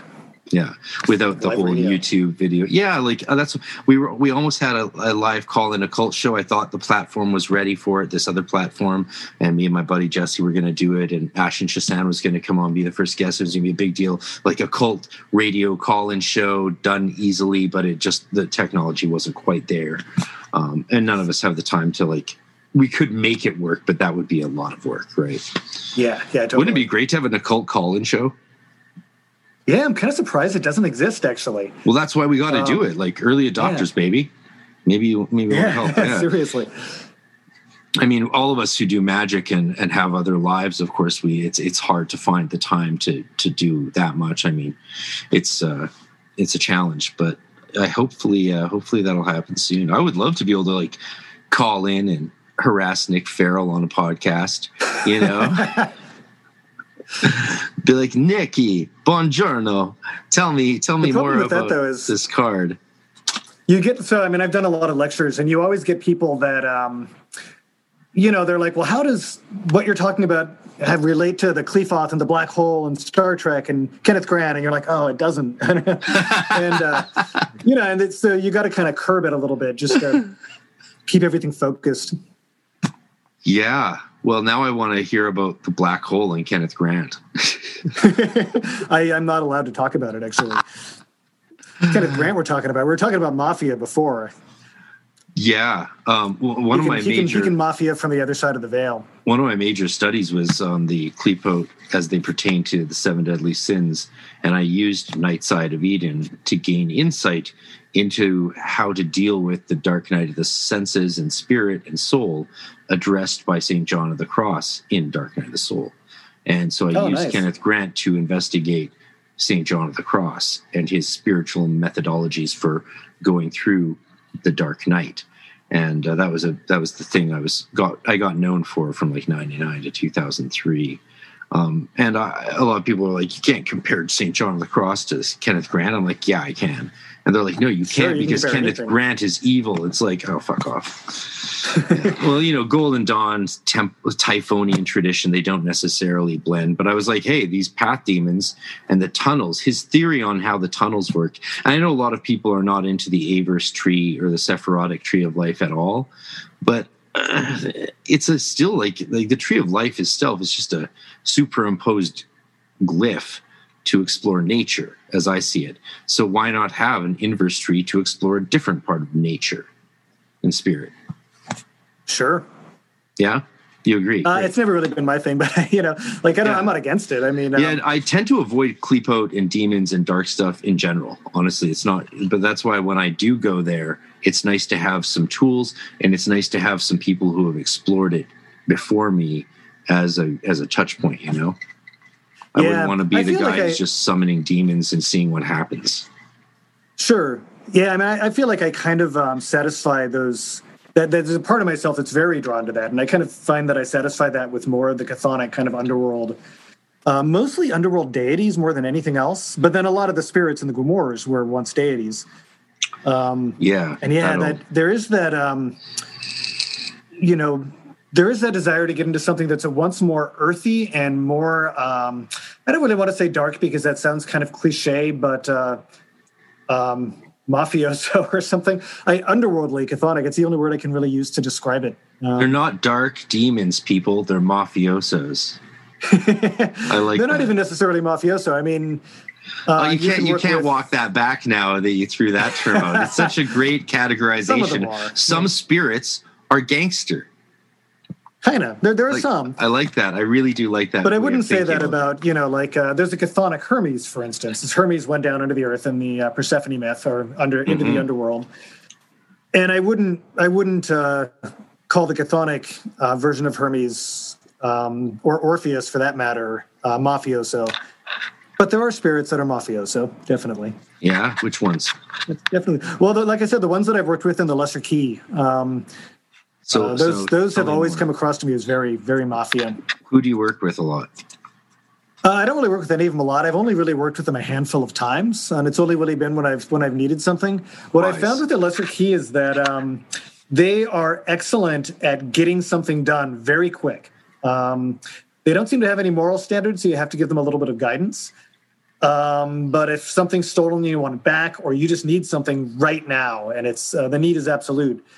Um, there are other other things you can use as well, but I found them to be to be very effective for that. Um, Who's who's the one? Humor me. Who's the one you talk to for some things that are stolen that you want back? Andromalius would be the, the 72nd demon of the 70, 72nd Okay. of 72. I might need um, to uh, have a little date Oh, yeah. with him. Well, so if, good experiences. what would- what? Tell me about. Can we can we can we dig into that for a minute? Well, yeah, the only thing I've ever worked with that spirit for is I had my car stolen. Um, and I, I had read, I think it was Lon Milo DuQuette wrote something about that spirit in his book. I don't remember if it had specifically had to do with the stolen car. It was a stolen something. And I thought, well, I'll give it a try. Um, And uh, I went in to do the working, and I came out, and there was a message on my answering machine, like the car had been recovered while I was doing the working. And I was like, okay, that's impressive. Uh, and I had promised uh, the spirit a reward, and I thought I'd better reward the spirit because with some of your Um, blood. no, don't ever do that. Once you, um, that's the absolute last thing, and that's not on that. That's in a lot of traditions. You just don't, don't, don't give the, the dead your blood either. It's not a good idea. You use blood Um, on your sigils, but you don't You give it to the spirit. yes. Well, a lot of people say that it should be used on Goetic sigils. Your blood is necessary. A lot of people think that. Yeah, I wouldn't do it. Um, in voodoo, my partner is uh, initiated into Haitian voodoo, and in voodoo, uh, Oh, the last thing you ever want to do is give one of the Loa your blood, uh, because they'll they'll develop a taste for it, and then they'll want more. Um, and that's that's not something you want anything wanting more of. Yeah. So you would advise people that, to not use their blood in sigils. Well, in sigils, I think that's fine. I mean, I used to do it when I was twenty. I I joined. This is almost embarrassing. I joined the Temple of Psychic Youth. Um, in fact, I ended up sending a sigil with fluids all over it to an address that was no longer a TOPY temple. Were they And very they were they back. were they A very fluid based temple of psychic? They're totally fluid based, and the people Yeah. that got it were so nice. They just wrote me a letter like, "This is no longer a TOPY headquarters. Please don't send anything else." They weren't like mean or anything. They sent Did my you did you back. work with Jason much? Uh, I don't know who that is. Jason Louv? Oh no, no, I never worked with him. because he was deep in that. He was in Vancouver for quite a while. I think it may have been a totally with him once. Oh yeah, it was TOPY Northwest. It may have been like a completely fake TOPY. It was after Genesis P-Orridge had dissociated himself from them. And that Oh, was okay. kind of before the internet, so I didn't even know about that. Oh, I didn't know she Um, disassociated herself from them at all. I'm, I'm not in that yeah, world. I should say they they disassociated themselves. From Yeah, them. yeah, that's sorry. That's what I meant. They. yeah. It was back in the '90s, so I was I was using that. That was how Genesis was referred to in the '90s, so that was kind of where I was going to. But um, yeah, I didn't know about any of that. I was Rest in like, peace, eh? Yeah, yeah, totally. Yeah, Genesis. was- Genesis was performing uh, with their band in Berlin when I was lecturing at a culture conference in 2018, and a bunch of us wanted to get over there, but it was you know it's hard to do two things. You know, you're at a conference and Oh, stuff. yeah. But I was like, how trippy is that? That Genesis is performing at the same time as a culture. Wow, I can't believe they That's didn't r- reel Genesis in to pop over and uh, make an appearance. I would have. Oh, I would have loved to meet Genesis. Yeah, yeah, Yeah. totally. Cool. Um, yeah, I've never met them. I've been in the same room with them a number of times. Um, just you know, little shows that they'd come out and do in Seattle and stuff. Not psychic TV shows, just Genesis P-Orridge coming out and doing a set somewhere. Cool. Yeah. Yeah, back in the '90s. Yeah, yeah. So when did when did you start into magic? Was it in your teens? Um, yeah, it was in your teens, right? No, no, I was 20. It must have been Oh, about 20, that's right, you were or 20. That's right. I Yeah. remembered hearing your podcast with Ryan, and, and you mentioned you were twenty. I was like, okay, that's interesting. It's it's sort of late, uh, but also not. Oh, it was perfect for me. I'm glad I didn't get into it earlier. I would have done a lot of really dumb things. Uh, it just flicked on like a light switch. Um, when I was a teenager, I, I kind of knew people that were into magic. I was dating this woman, and her friend was was getting into it, and uh, she told me that he was into magic, and I was like, "Magic? Um, is that like Dungeons and Dragons or something?" I was like, "Oh, cool, okay." I didn't- okay. And I like I I remember somebody had um, was freaked out because somebody at their school was into witchcraft and they mentioned Satanism, and the same girl that I dated uh, had said, "Well, magic and witchcraft and Satanism are all different things," and I was like, "Whoa." This woman knows stuff. That's cool. I just had no idea about any of it, like absolutely in the dark. And then um, a series of events just rapidly happened uh, when I turned 20, and suddenly I was like, this is what I'm going to be doing for the rest of my life. Absolutely no question. It's interesting how it works like that, isn't it? Yeah. Yeah, it, it felt very much like that was kind of the way it was supposed to happen. It just, like I put something in myself to make sure I didn't get into it any earlier because it wouldn't have gotten to a, a good place, I think. I like had a spiritual epiphany during a forest fire uh, one night in British Columbia, a very famous forest fire that was devastating. And the next morning, I woke up and there was this thought in my head. There's this gnosis in my head that I had to be an occultist and I didn't really know what that meant. Actually, the phrase in my head was "I I ha- I am an occult," and I don't know what that meant. I didn't know what an occultist was hmm. really. I knew a bit of it from like role playing games, but I didn't know what it entailed. There was just this. There was something that switched in, inside of my being, right, and uh, that was it. Game over. That was that was it from ever after. It's like uh, it is a kind of calling or a charism. Yeah, yeah, absolutely. I kind of resisted it for a little while too. Uh, the same thing happened with writing. It was weird. It, it uh, I had written things before, but I'd gotten to the point where um, I was like, okay, I'm not a writer, you know, and I'm I just this is just not for me. And then a, a series of events just happened, and it was like, pow! Suddenly, I'm a writer, and and it's it. I to this day, it was that was about seven years ago. I still feel like the writing thing is like a a monster truck that just started like barreling forward, and I'm like hanging on by a chain, getting dragged dragged along by it um, it almost feels like it's not really entirely in my hands. Uh, hmm. Like I can shape it, but it's it's happening, you know, whether I wanted to or not. And fortunately, I do. So. I think is it crazy to call that true will? Like once you discover it, it's like it's just this current flowing through you, and you're just along for the ride. Yeah, the way that I would look at it is that um, uh, if you call it true will, I mean, the, everything that I do kind of stems from the same thing but it sometimes has very different expressions. Mm. Um, so it's like the, the, true will is kind of um, maybe kind of impossible to put into words and undefinable. It's something I can know very intimately, but I can't really capture it in words, even though if you're in the AA, you're totally supposed to. Um, uh, whereas, you know, the, the, it has all these different expressions that sometimes seem to be very, even sometimes kind of opposed to each other, um, but they all spring from the same kind of source. Hmm. Um, so, like as a teacher and a writer, in a way, I'm I'm exactly the opposite. Uh, in one-on-one occult teaching, I'm basically a Boy Scout. I'm like, there's nothing that's all above the boards. There's nothing. Uh, I'm not one of those like, oh, I'm the mystical wisdom teacher. You know, I'm like, this is the work. This is how you do it. This is what it's supposed to do. It can do other things as well. If you have any questions, like I don't want anything to be unclear. Um, it's all about work. Uh, it's basically like you're in a militant Boy Scout order. Um, or Girl Scout or Person Scout or whatever.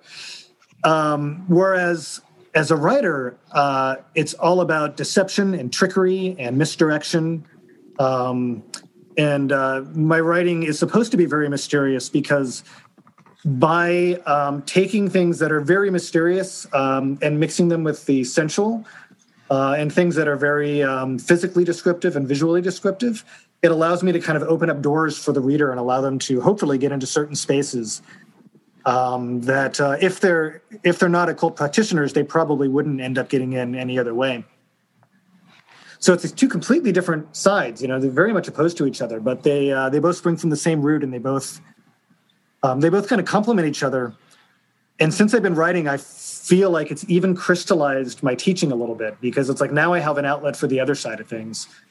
Um, Whereas before it was just that outlet was like, you know, playing the fool in social situations or whatever. I didn't I didn't have a very concrete outlet for it.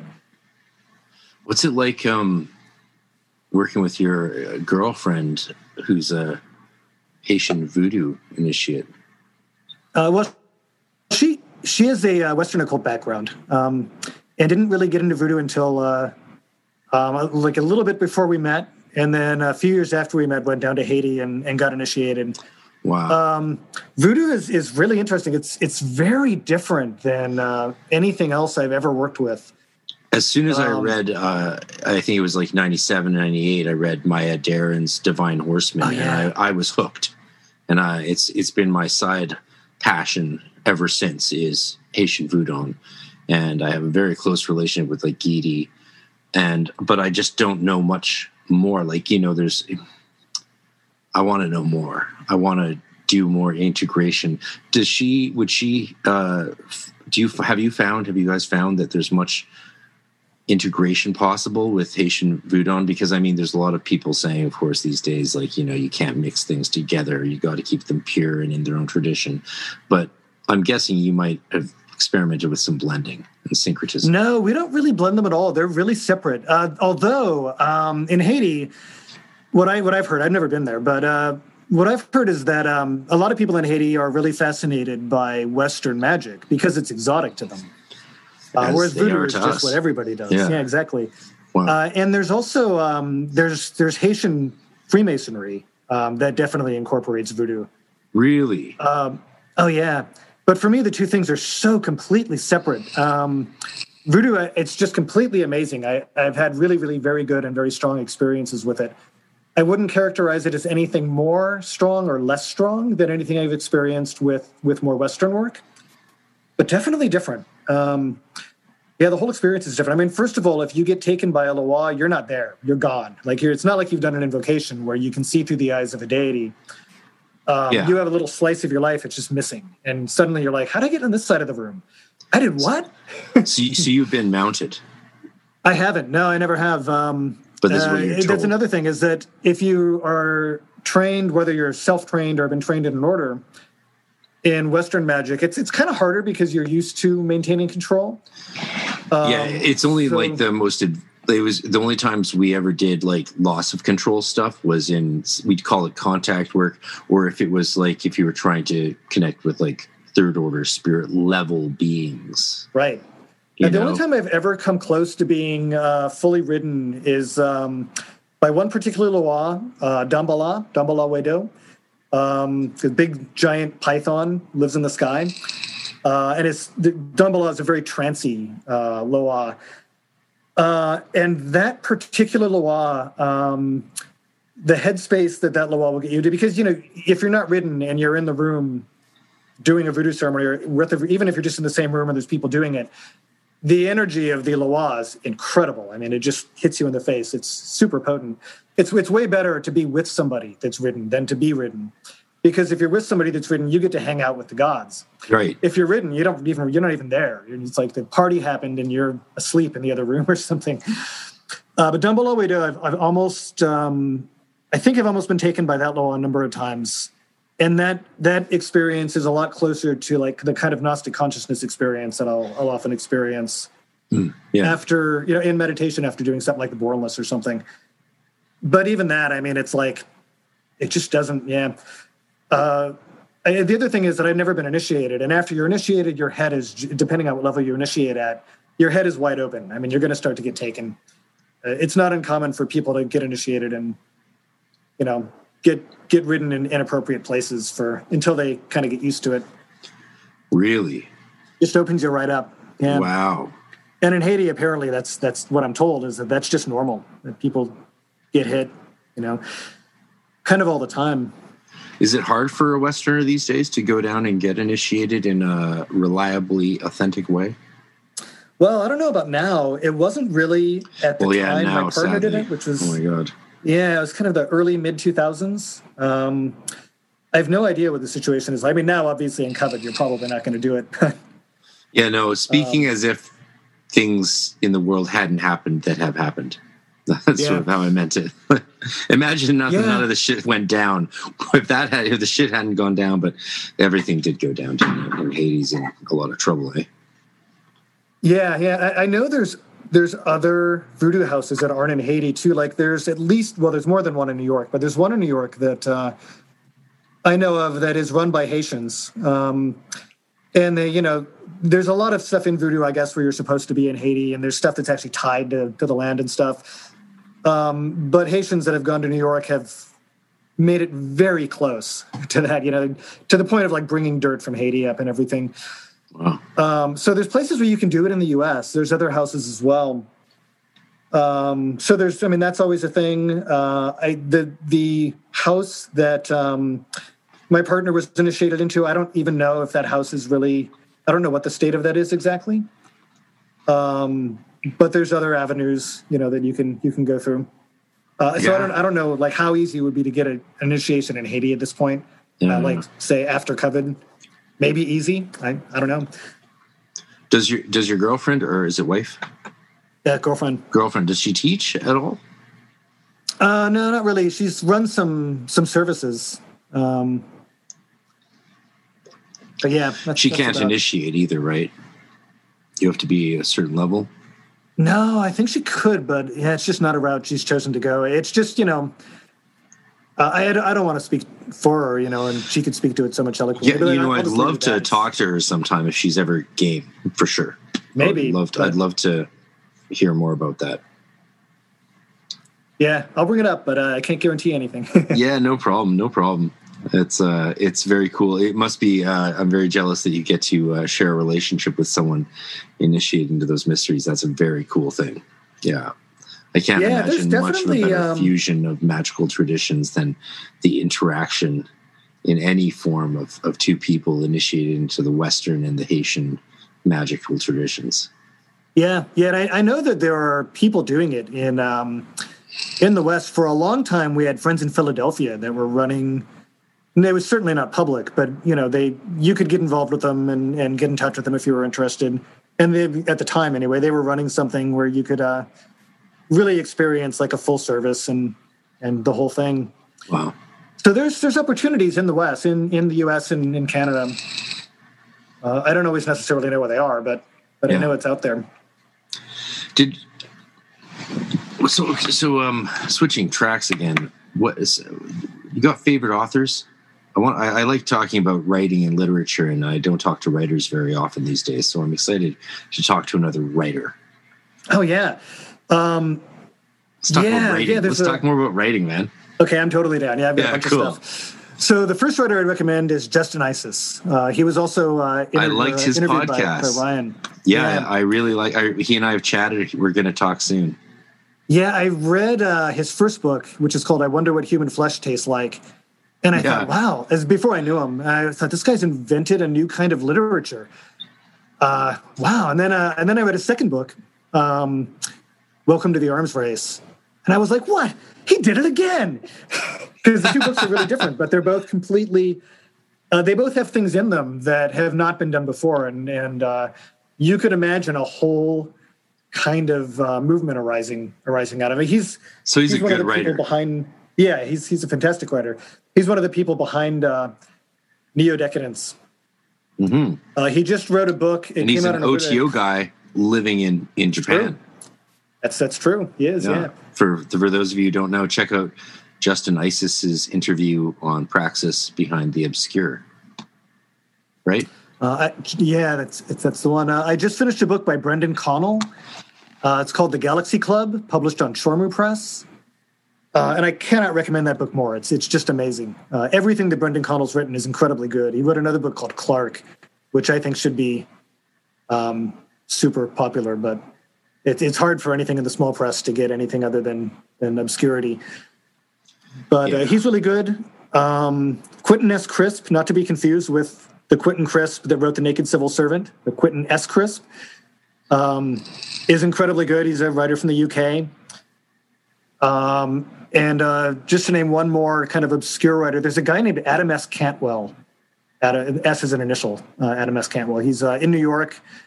Um, his his work is a lot harder to get. He hasn't really published in paperback. It's all these usually in kind of limited edition hardback books. Um, and I don't even know if he's interested in publishing in a more accessible format. Um, but his work is among the best I've ever read. It just Wow. uh, incredibly mysterious, incredibly unique. Adam Um, S. Cantwell. Yeah, he has really, really good stuff. He has a new book coming out on Mount Abraxas, uh, I think this year, called Erks Knox. And I've heard it described as um, like He Man mixed with um, existentialist themes and uh, and knowing the writer that that description being so completely those two things seem so incongruous. I'm like, oh god, I would kill to read that book. I hope it actually comes out. It was first advertised years ago, You- so you I'm had me at some He time. Man. Yeah, Yeah. Um, so um, yeah, a lot of other favorite writers. Marguerite Duras is one of my favorites. She's a French writer. Mhm. Um, she uh, writes these kind of super mysterious books that you have to read multiple times to, to really. Somebody once described Duras as um, Duras' dialogue as being dialogue that is is spoken directly from the unconscious. Uh, and after they said that, I had to go back and reread a bunch of her books because that it just kind of gave me a new a new angle on it. I don't think that was necessarily what she was thinking when when she wrote it, but it does open up a new uh, kind of a new angle on her writing. huh. Um, my favorite authors, I mean, I could talk for like hours and hours. Clarice Lispector is another really good one. She wrote an incredible book about um, a woman that has a mystical experience killing and eating a cockroach. That's like the whole book. That's right there, basically. I mean, who else would do that? I mean, that's like that's yeah. Amazing. I don't know if I could handle that, but it's not that gruesome, really. No. That's the thing. It's more mystical than gruesome. I recommend it. It's called The Passion According to GH. Okay. It's like okay. a.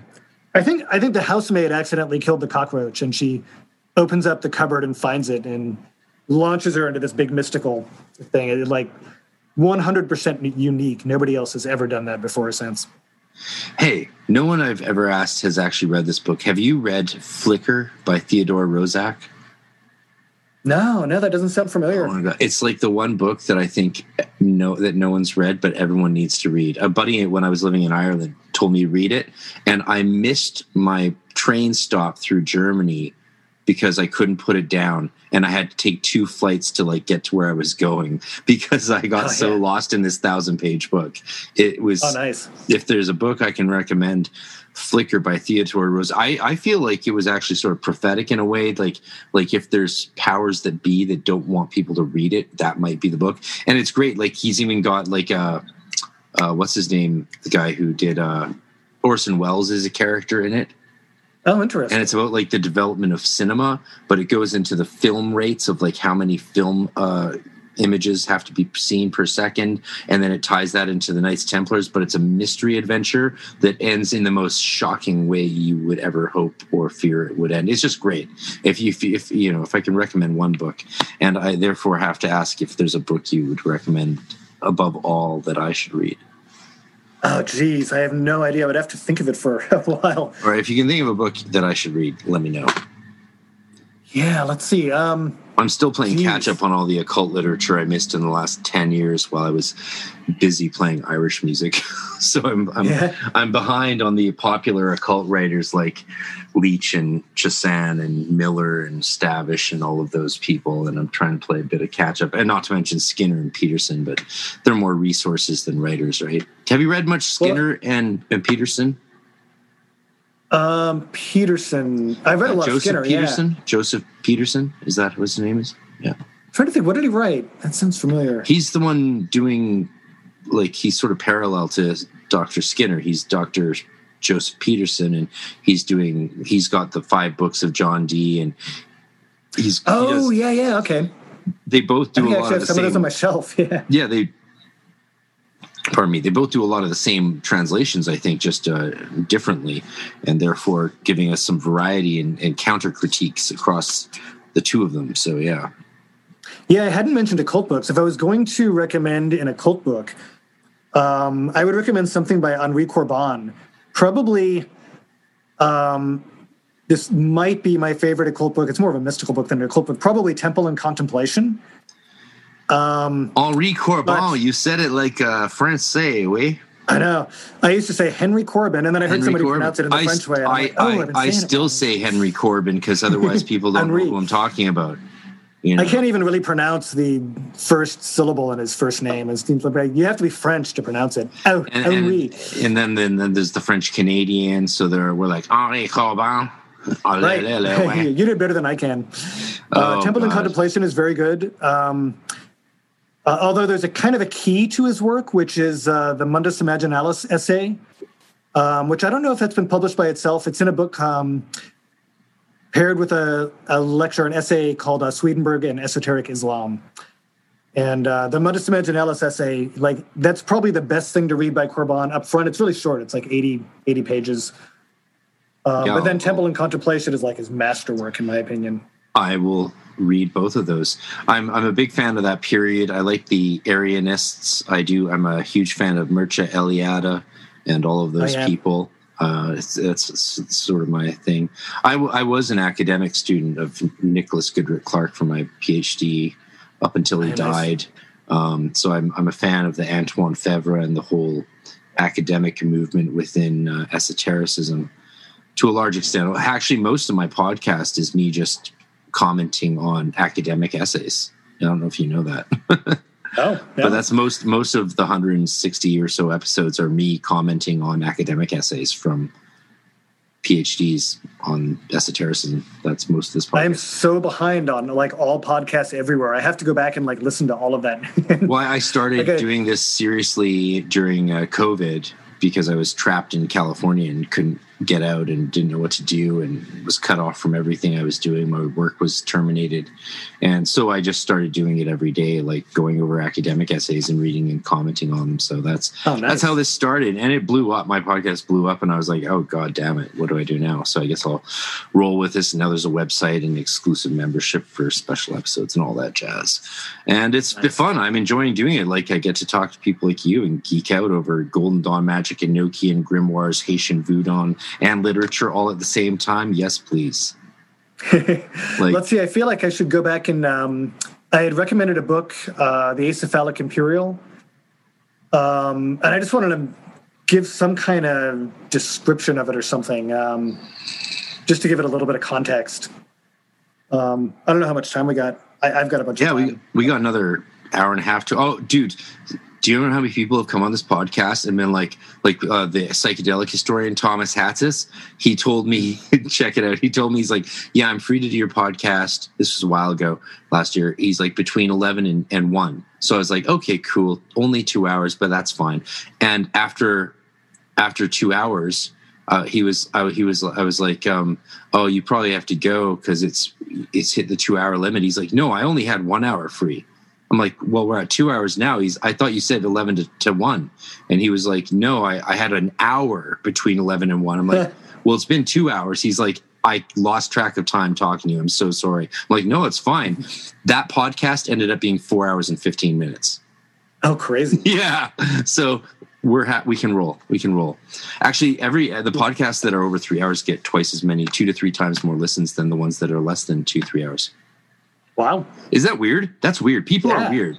All you listeners, you motherfuckers out there listening to this shit, fucking crazy. I have the stats in front of me. two two to three times more listens at every podcast that hits over the three hour mark. It's fucking weird. People are weird. I love all of you listening. Thank you so much for listening. Support the podcast, subscribe, you know, blah blah blah. I don't know.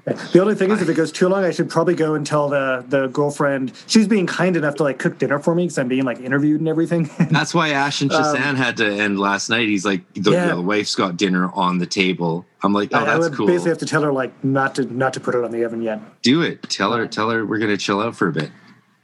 Okay, well, do I get like a do I get a couple minutes? Yeah, I'll pause. I'll hit pause. Okay, I'll be back in a few. All right, I'm back. You're back. We're recording. Yeah. Um. What can I say? It looks like somebody might actually be breaking into our neighbor's house, but I'm not 100% sure. Well, uh, crazy. Yeah. I mean, I mean, how close are you to the Chaz or the Chop? Oh, not not close at all. um, I know, it's is like- that, is that even there anymore? It's like cancelable to even mention it. When that was happening, I wrote to my old uh, high school classmates who live in Seattle. I was like, "Yo, man, are you guys okay? What's going on up there?" He's like, "Everything's fine, and if you think Yeah. it isn't, you have a problem." I'm like, "Rare, okay, SJW, I- much man. I wasn't implying anything politically. You know me. I'm Canadian. You're the American here. I got no bone in the no." Bone in the fight? What's the phrase? What's the expression? I took the opposite tack when that was happening and, and just started posting on Facebook that, yeah, the anarchists have taken over Seattle and literally every building is on fire. And there's um, wolves didn't. that drive around in tanks. I totally did. And uh, yeah, wolves drive in tanks, and it's literally illegal to not break the law because the anarchists have taken over. Oh God! Um, oh God! yeah, there were just a few broken windows. That was about what it. what a mess. But it was a mess. It, it's well, America's sort of a mess right now. We're all praying for Yeah. that you guys. You know, I mean, I can't visit it. Like we can't visit America right now. Like, well, we could. I know if we, can't visit anywhere. oh my God! Like, yeah. I mean, The we world is like talk thanks. about the world and dystopia, or or what? uh, I don't I'm know. sort of. I'm sort of over it. you Yeah. know, like uh, China. I don't know if you know this, but China bought Canada. Like they actually bought us for the next 35 What? years. Yeah. Oh yeah, we sold them all our natural resources for the next 35 years. I had no idea. Oh yeah, and Vancouver's like been been bought for a long time before that now, which is like I've I've been like a huge fan of Asian culture since I was a wee kid, right? So like I don't have like I sort of love it, but I am aware of the problems arising from a foreign country owning our country. Because like you know they spiked our rents they artificially inflated our rents by buying like 70% of our our domicile buildings and residencies and not letting Oh, anyone I live in them. yeah so Yeah. so my rent went from 2010 to 20 well in tw- i lived in the same place and they just they threw us all out. They've they mass renovated ev- everyone i knew. Wow. and then when we tried to move back in they had raised our rent from $1000 to like $6000 so we couldn't go in and then they were only renting it to asians. And it's like okay I, this is a problem. Like that's an actual problem right? Because like we can't find anywhere to live. And Yeah. it's not it's not the people doing this it's the government. It's the chinese government. And uh and that's just a problem i don't know what the solution is but like most of us know it's it's too late like the i, th- we, I think a lot of me and my friends are like the battle's already over and so Yeah, let's yeah. all uh let's do some dmt and chill out like I don't know what else know, to say, man. I don't want to be complacent, but I also don't want to be like, um, I don't want to be banging my head against a wall. You know, life's too short. yeah yeah Life's totally too short, and I have all this cool stuff I can do in the privacy of my own home inside a ritual circle. So it's like, but at the same time, I don't want to just go quietly into that dark night. right Uh, yeah, I do yeah. want to rage against things, but it's a balance. It's a it's it's like you got to pick your battles, eh? Yeah, yeah, it's true. There's only so much you can do. Yeah. And try to Yeah. write deviant literature. that will completely transform the world. I do like writing deviant literature. I, I, I actually wrote my first novel during grad school uh, while my marriage was falling apart. I banged out a 500 page novel. Just I was like, what the Oh, fuck? wow. Who? Yeah, right. I was like, well, if I'm going to do it, I'm going to do it. Yeah. So I wrote between uh, September and January, February, while my marriage was falling apart, while I was doing like 23 credit hours in grad school, in seminary actually, and I just banged it out. I just like ejaculated it into existence.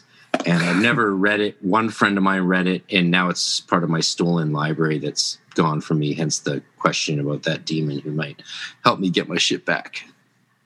Well, I I, think every writer has, um, you know, like stuff that they never want to. Like I, I have a novel I wrote that I would never, ever even dream of publishing.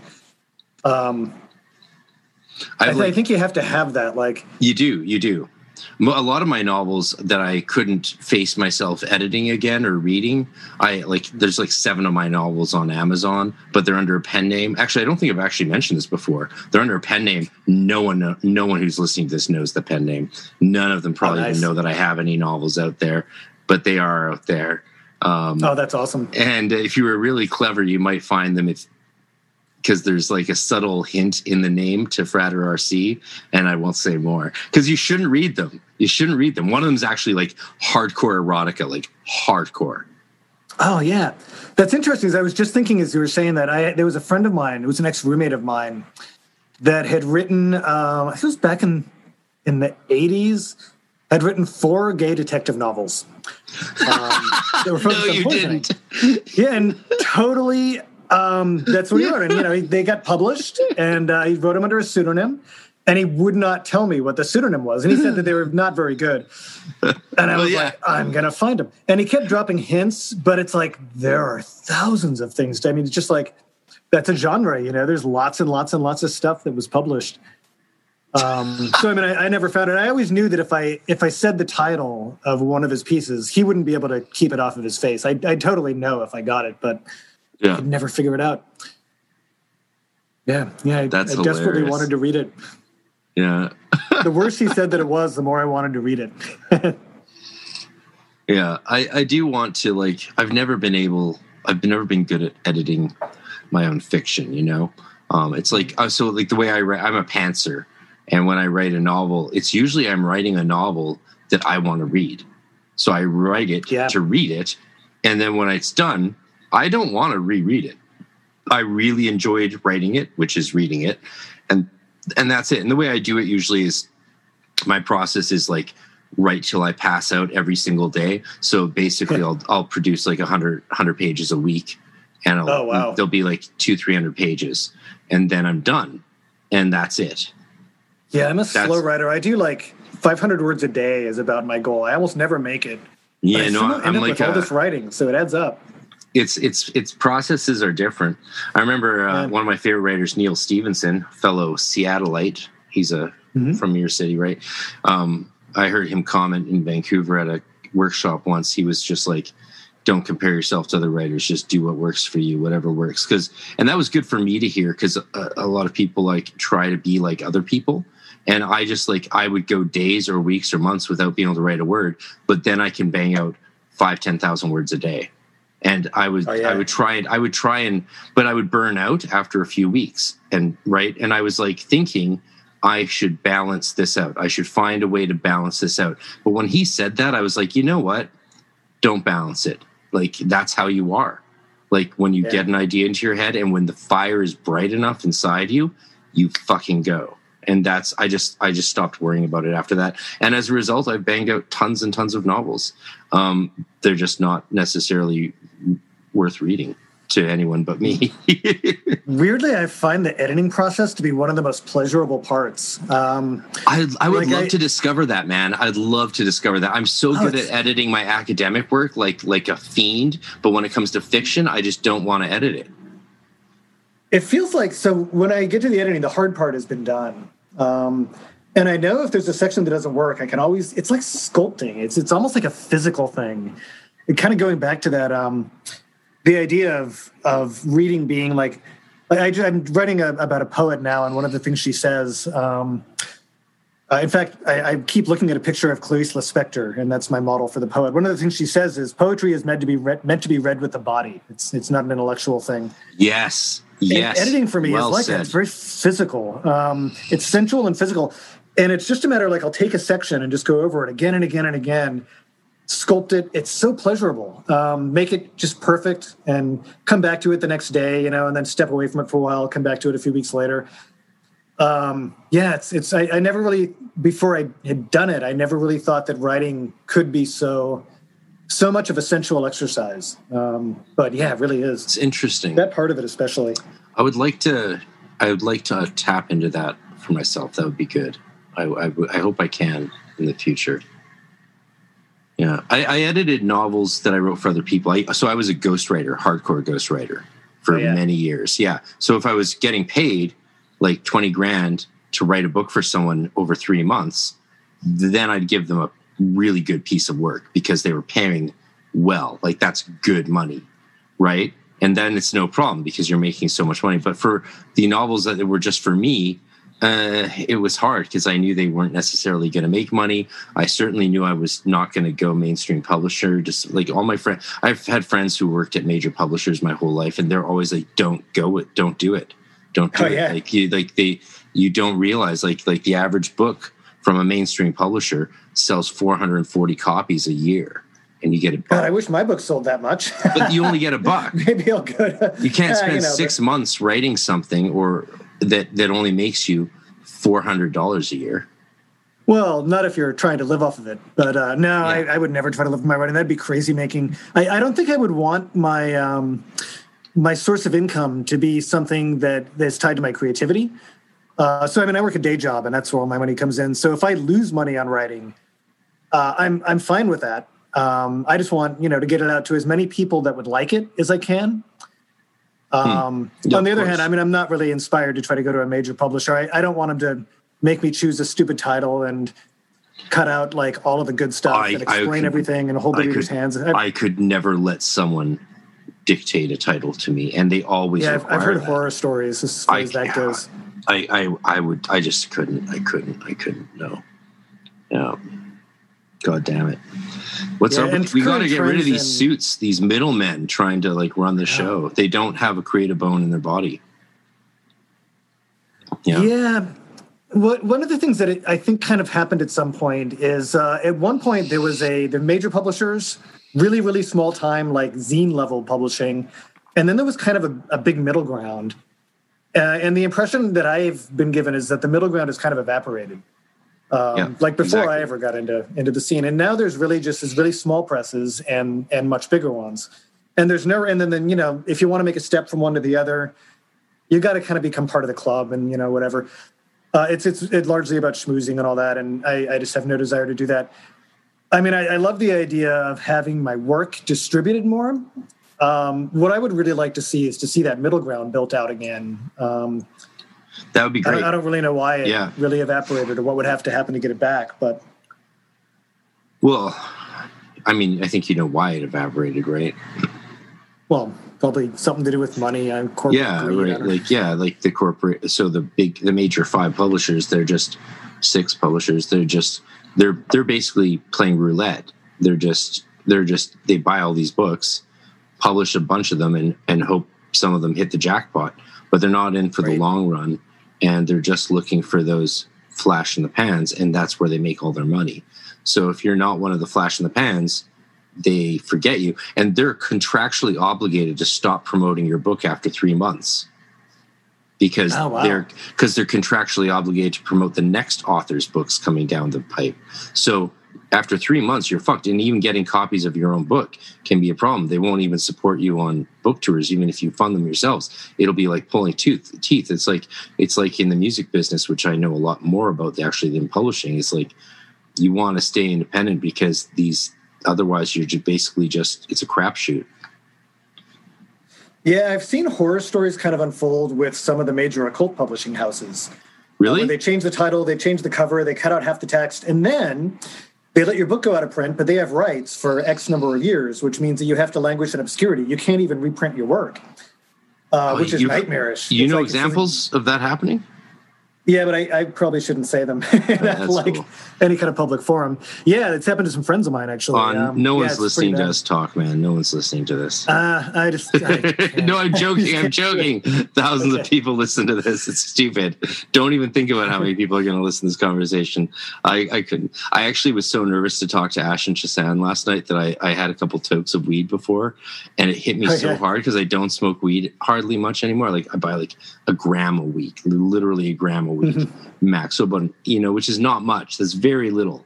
Like there was a there was a couple of years of my life I think I could go through a quarter in a day but like and i'm not a weed smoker so like and i was i think i still did a good job in the interview but like i was definitely i was nervous because he's Ashen Chassan and i have a lot of respect for the guy and he blew me away more than i expected him to blow me away Oh yeah, yeah. you know what i mean so yeah, hopefully the the fact that I made him laugh a few times was my success, and that's that's what's great. He's already got more listens than any other podcast I've ever done because it's fucking Ashen Chassan. Let's face it, right? Yeah, yeah. like seriously, Yeah, I mean, I've got, I have no I've problem Skinner later this month.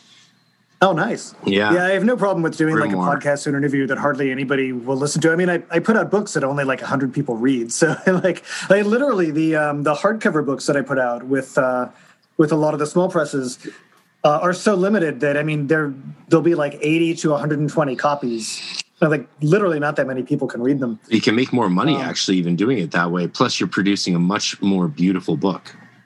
Like Yeah, and that's the reason why they're so limited. It, it would just be too expensive to, to print more of them. Um, you know, the, the people that print them, they don't make a lot of money off of them. They kind of barely come out above above even.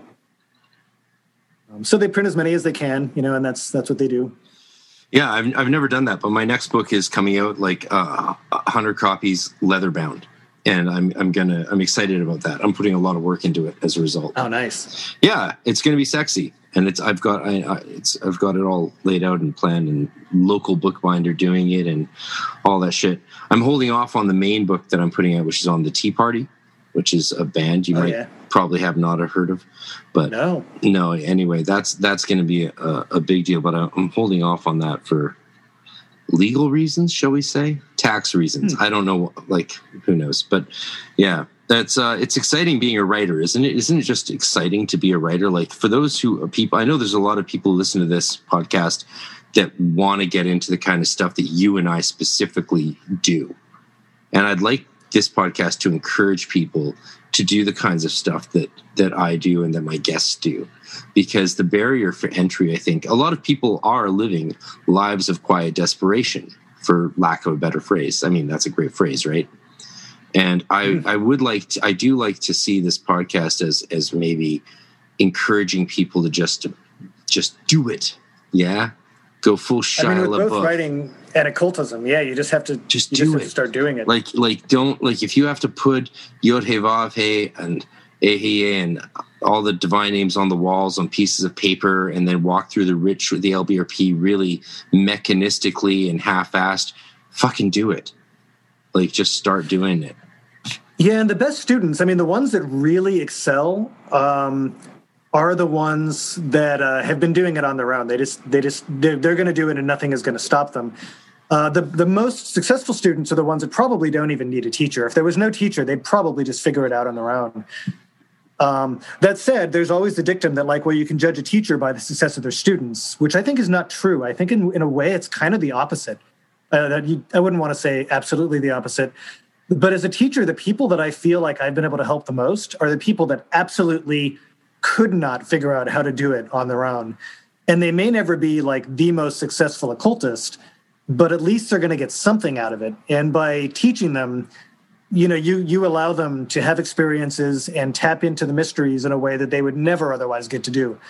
Um, yeah. The people that just absolutely don't get it, you know, they that's that's where I think um, it's the most unglamorous aspect of teaching, and definitely not the most fun. Although it's also when you have a student like that and you really go through that level of work with them, you know, and you you really bring them through their difficulties, you form an intense bond with them, and that's that's really rewarding. But uh, yeah, you know, I, I the, the hundreds of hours I put in sometimes to an individual student when I was running Temple Tahuti in the latter days.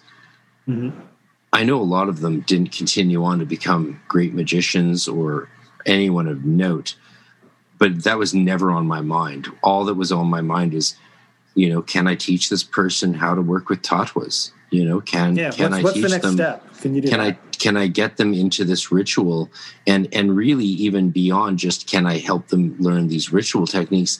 Can I get them in touch with their true self, with that spark of the divine? Can I help them leave lead uh you know have life life and life abundant as it says in the bible right? You know? Sometimes it's as simple as like can you get them to experience like the forces of nature the elemental forces? Yes.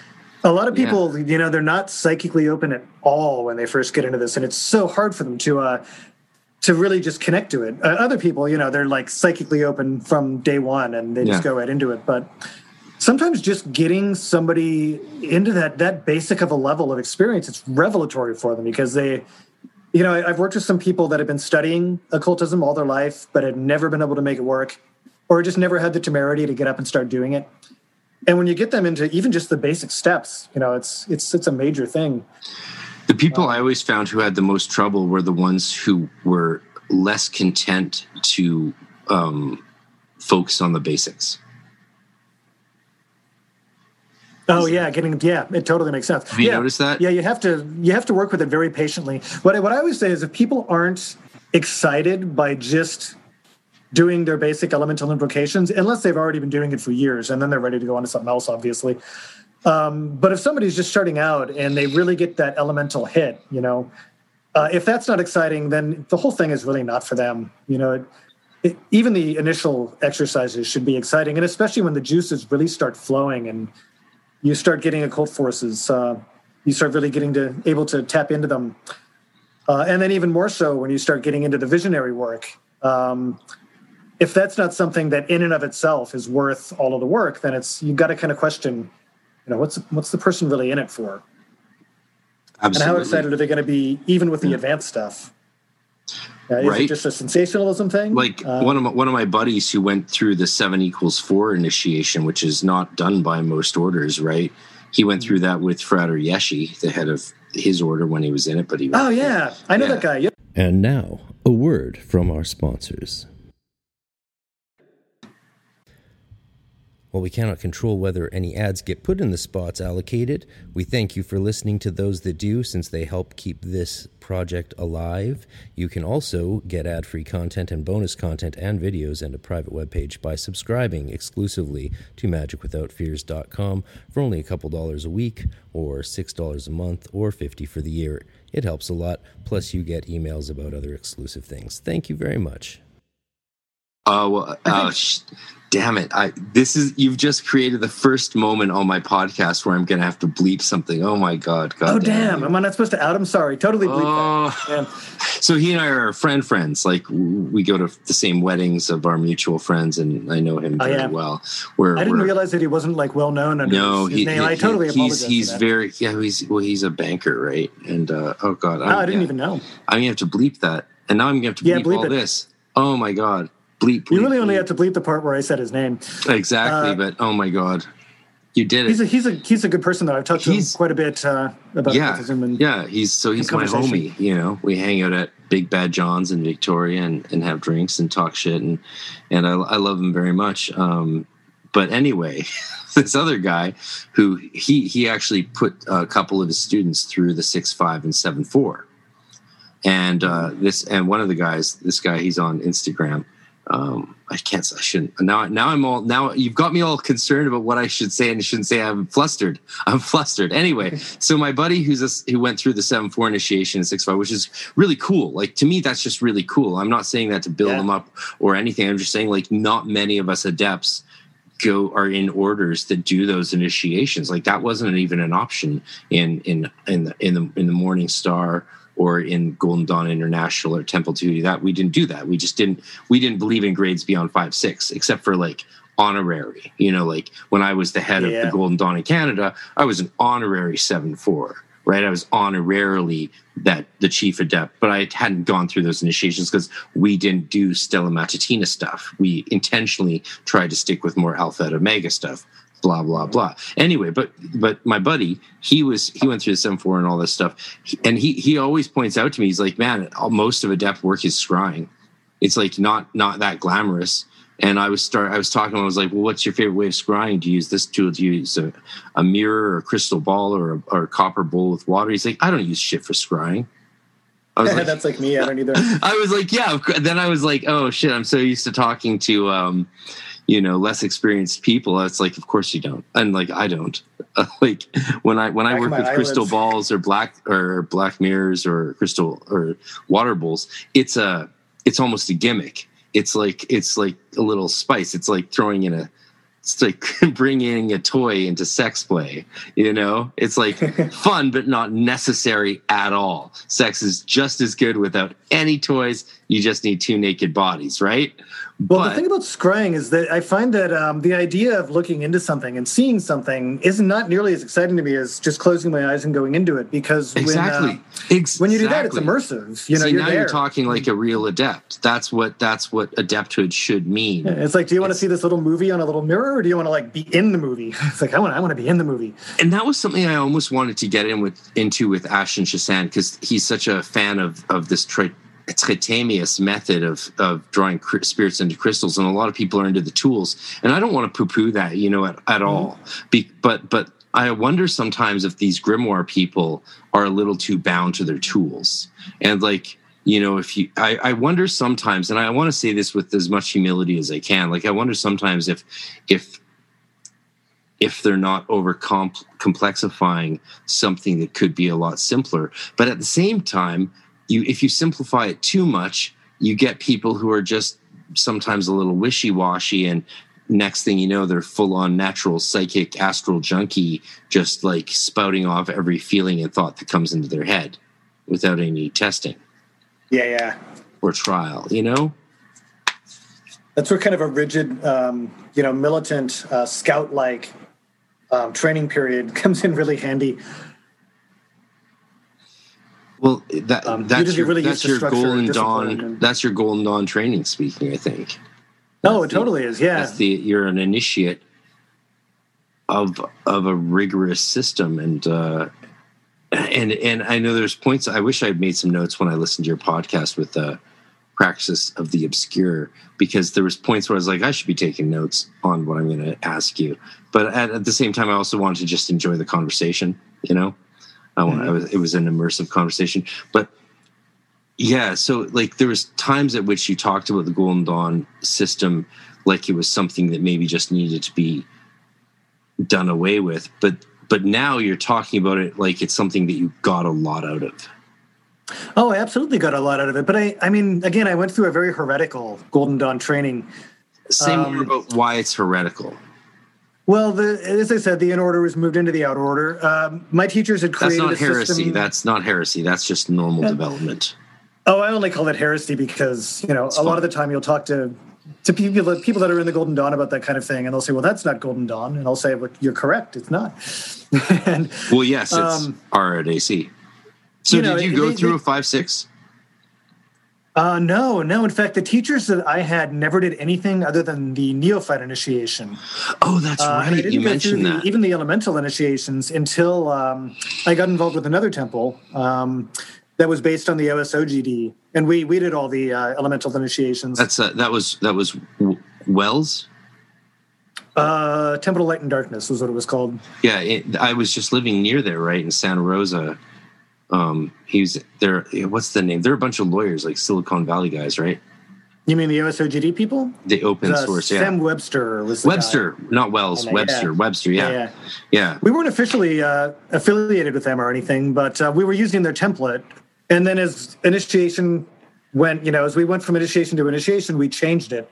We ended up kind of changing it back to the the Golden Dawn style. Um, but uh, and then when I started my own temple, I just started using the straight up Golden Dawn initiations. Um, vis-a-vis Zalewski. Exactly. Yeah. So my old my old roommate from Temple Tahuti, he runs Zalewski's order. Oh, does he really? Yeah. Yeah, I haven't even been following all of the different temples and stuff. Yeah. Yeah, uh, there's a lot of them out there now. So yeah, I mean, you certainly don't have to. Um, I mean, being having a very um, structured and very self-disciplined um, training period, it certainly isn't specific to the Golden Dawn. I mean, uh, I think um, you know you could be you could work with the grimoires and have that. In fact, uh, if you look at uh, Peter Carroll's first book, um, I guess his second. It's one. It's either Liber Null or Psychonaut. I don't remember. And so I, long. I love Chaos Magic, books. man. I love Chaos Magic. Yeah, I, I, was into it a lot when I was younger, but he, I mean, he outlined a fairly rigorous self training system um, that works along much the same lines. You know, it, it, gives you structure. It's systematic enough to make sure that you work with everything. Um, and uh, but yeah, I benefited. I benefited from that tremendously. That uh, that very structured, very regimented um, system, and and you know, it, just working every day like that. Um, on these elemental and planetary rituals, at this point, I mean, it's extremely easy for me to get into the temple headspace uh, with just from anywhere, just with no thought, just because I've, I did it every day for so long. Um, there's just a lot of a lot of benefits that come from that.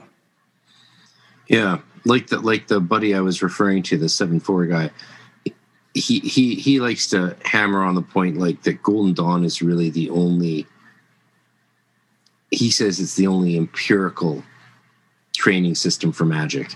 And I like hmm. to think of it as empirical-ish, empirical-ish because yeah, it's still it's still magic, how? right? Yeah, yeah, yeah, right. No, I know exactly, but I knew what he meant when he said it that way, right? But he then also was like, you know, he thinks that tatwas should be introduced in neophyte, and because scrying is the main thing, especially in inner order work. And and I was like, wow, I've never heard anyone say that tatwas and scrying should be introduced in neophyte but I, I think i might agree with you and i thought about it for a few months and and now i do agree with him. I'm like i think what if in neophyte you you scry all the five basic tatwas and then in each of the elemental grades you scry the sub elements of all of those elemental tatwas per the grade? That sort of has an elegance to it systematically doesn't it? Well you have to learn how to scry first though yeah, um, right. Well, and normally, like the way itself, I was I mean, trained, so the way I was trained, you didn't even learn to scry till practicus. No, I didn't get to the point where I could even really do it until um, I could kind of do it, but uh, I worked almost entirely with forces, with um, in you know invoking the elements and the planets and the zodiacal signs and invoking deities and stuff like that. Uh, in my astral sight, it was kind of half there. It didn't really click until a certain point. I'd been doing it for about. Uh, 10 years. And it was like when I first got into occultism, it just flicked on like a light switch. There were, there were things that I did to make that happen. I was working with the Enochian system and specifically with some water spirits. And there was this whole drama that played out around it involving a Mormon friend of mine that turned into my seer. It was interesting. But awesome. when the floodgates opened, they opened with a holy vengeance, and um, Mhm. that was about 20 years ago. And now doing visionary work is just like the most normal thing. It just became, I, I just dove into it uh, with reckless abandon. It, it just became, you know, the new, the new level to work with. How old And then later there was the- another level that Can I ask how old go you are? I, how, how old are you? uh, 48. Jesus, I had the impression that you were like 28 or 38 or Really? something. Yeah. My I, I voice don't was a lot more booming when I was that young. I feel like, You're 48? oh yeah, Jesus, I don't know why I thought you were a young. Well, it just That's- shows how a young pup. it shows it shows how timeless you become once you discover the Philosopher's Stone. I I think I'm kind of in better shape now than I was, I was when I was 28. I I keep getting younger every year. Yeah, yeah. I feel younger than I did when I was 28. But then 28, that's also the beginning of the Saturn return. You're supposed to feel old for a little while when you're between 28 and 30, and then you kind of get over that if all Yeah, I- goes well. I just turned 40 on January 31st. Yeah, yeah. Yeah, that's a, young. I mean, it's that's a brave new world. my my dad is like 72. He's like Indiana Jones. If I look as good as my dad when I'm 50, I'm going to be just amazed. Like he, Dude. he's just like incredibly in, in good shape. Yeah, my dad's 68, no gray hairs, and a full head of hair, and I'm bald. So like, fuck oh, Hey, that I'm guy. totally bald, yeah. But he's never he's never had a smoke or a drink of anything or done anything in his life except transcendental meditation nonstop. Oh yeah, that'll totally do it though. He's also I just get the impression. a piece of shit. oh really? you know, on the other end of this, yeah, he's like, like I, I, I mean that literally, like, like a dick. He's- Literally. like yeah, he's a he's a dick. So he's Oh, like wow. hardcore, yeah, uh, like, uh, uh, yeah, yeah, like, you know what I mean? Like, legit, terrible person. I love Yeah, him this very that's much. It's a good thing that this isn't a live radio show with questions because you get a caller and be your dad disguising his voice. Dude, what else my- do you think about your dad? How I- would you I- like to not have any inheritance? he he he and I were texting uh, frequently and having a nice conversation, sending each other pictures of the full moon up until COVID, and then he stopped responding to me. And I asked my mom Oh, wow. why he was stopped responding to me. She said, "Well, it's because since COVID, he feels like clearly you're stuck in California and you're in you're you're not in a you know in a safe environment, and it's just too much for him to handle. So he thinks it's best that you don't ever talk again." Oh man, that's unfortunate. that's a dick, right? That's a dick. like that's what you call a dick. And it's like, okay. I did text him on my 40th birthday. I'm like, yo, I just it's my birthday. I turned 40. He wrote back, congratulations. that's it. Yeah, whatever. Whatever. You got to become your own father at some point, right? Yeah, So it's That cool you have a you have a, a dad you admire. Oh yeah, yeah, totally. Yeah. Yeah, it's my dad that put the work ethic in me. He's he's one like a super super hard worker. Um, I think he was also kind of my uh, when I was like a teenager. I did a lot of psychedelic drugs, uh, and I was Yeah, aware you- that my you were mentioning that, that. as well. So You were mentioning Yeah, that so, that uh, you, the psychedelics, sort of like Ryan as well on uh, Praxis of Behind the Obscure. Your entrance into magic was in some ways sort of through psychedelics. yeah. Um, Do you think fact, that's I why you avoid using psychedelics in ritual work because it's uh, too much of a throwback to that other time? I, I don't really think so. No, I think it's just it's just different. I just um, I just kind of cover different bases with them. Yeah, Um, yeah, yeah. I don't think that's really it. yeah, it's shot in the Um, dark. Yeah, maybe it is, and it's like unconscious, and I'm not aware of it. But I, I don't. It doesn't feel like that. One thing I actually wanted to say to Ashen Chassan the other night when we were talking about psychedelics was like psychedelics does uh, or entheogens, cannabis, whatever, makes ritual work harder. Just to be clear for anyone listening, it doesn't make ritual work easier. Like you should be real. Like even though I know a lot, my, all the basic rituals I do, like all the the core ritual work I do, I know it very well. But on psychedelics, I'll make mistakes. Like you can you can quickly correct them, of course. Wrong, Yeah. wrong shape, wrong divine. But like psych, entheogens makes it harder. It's harder to focus.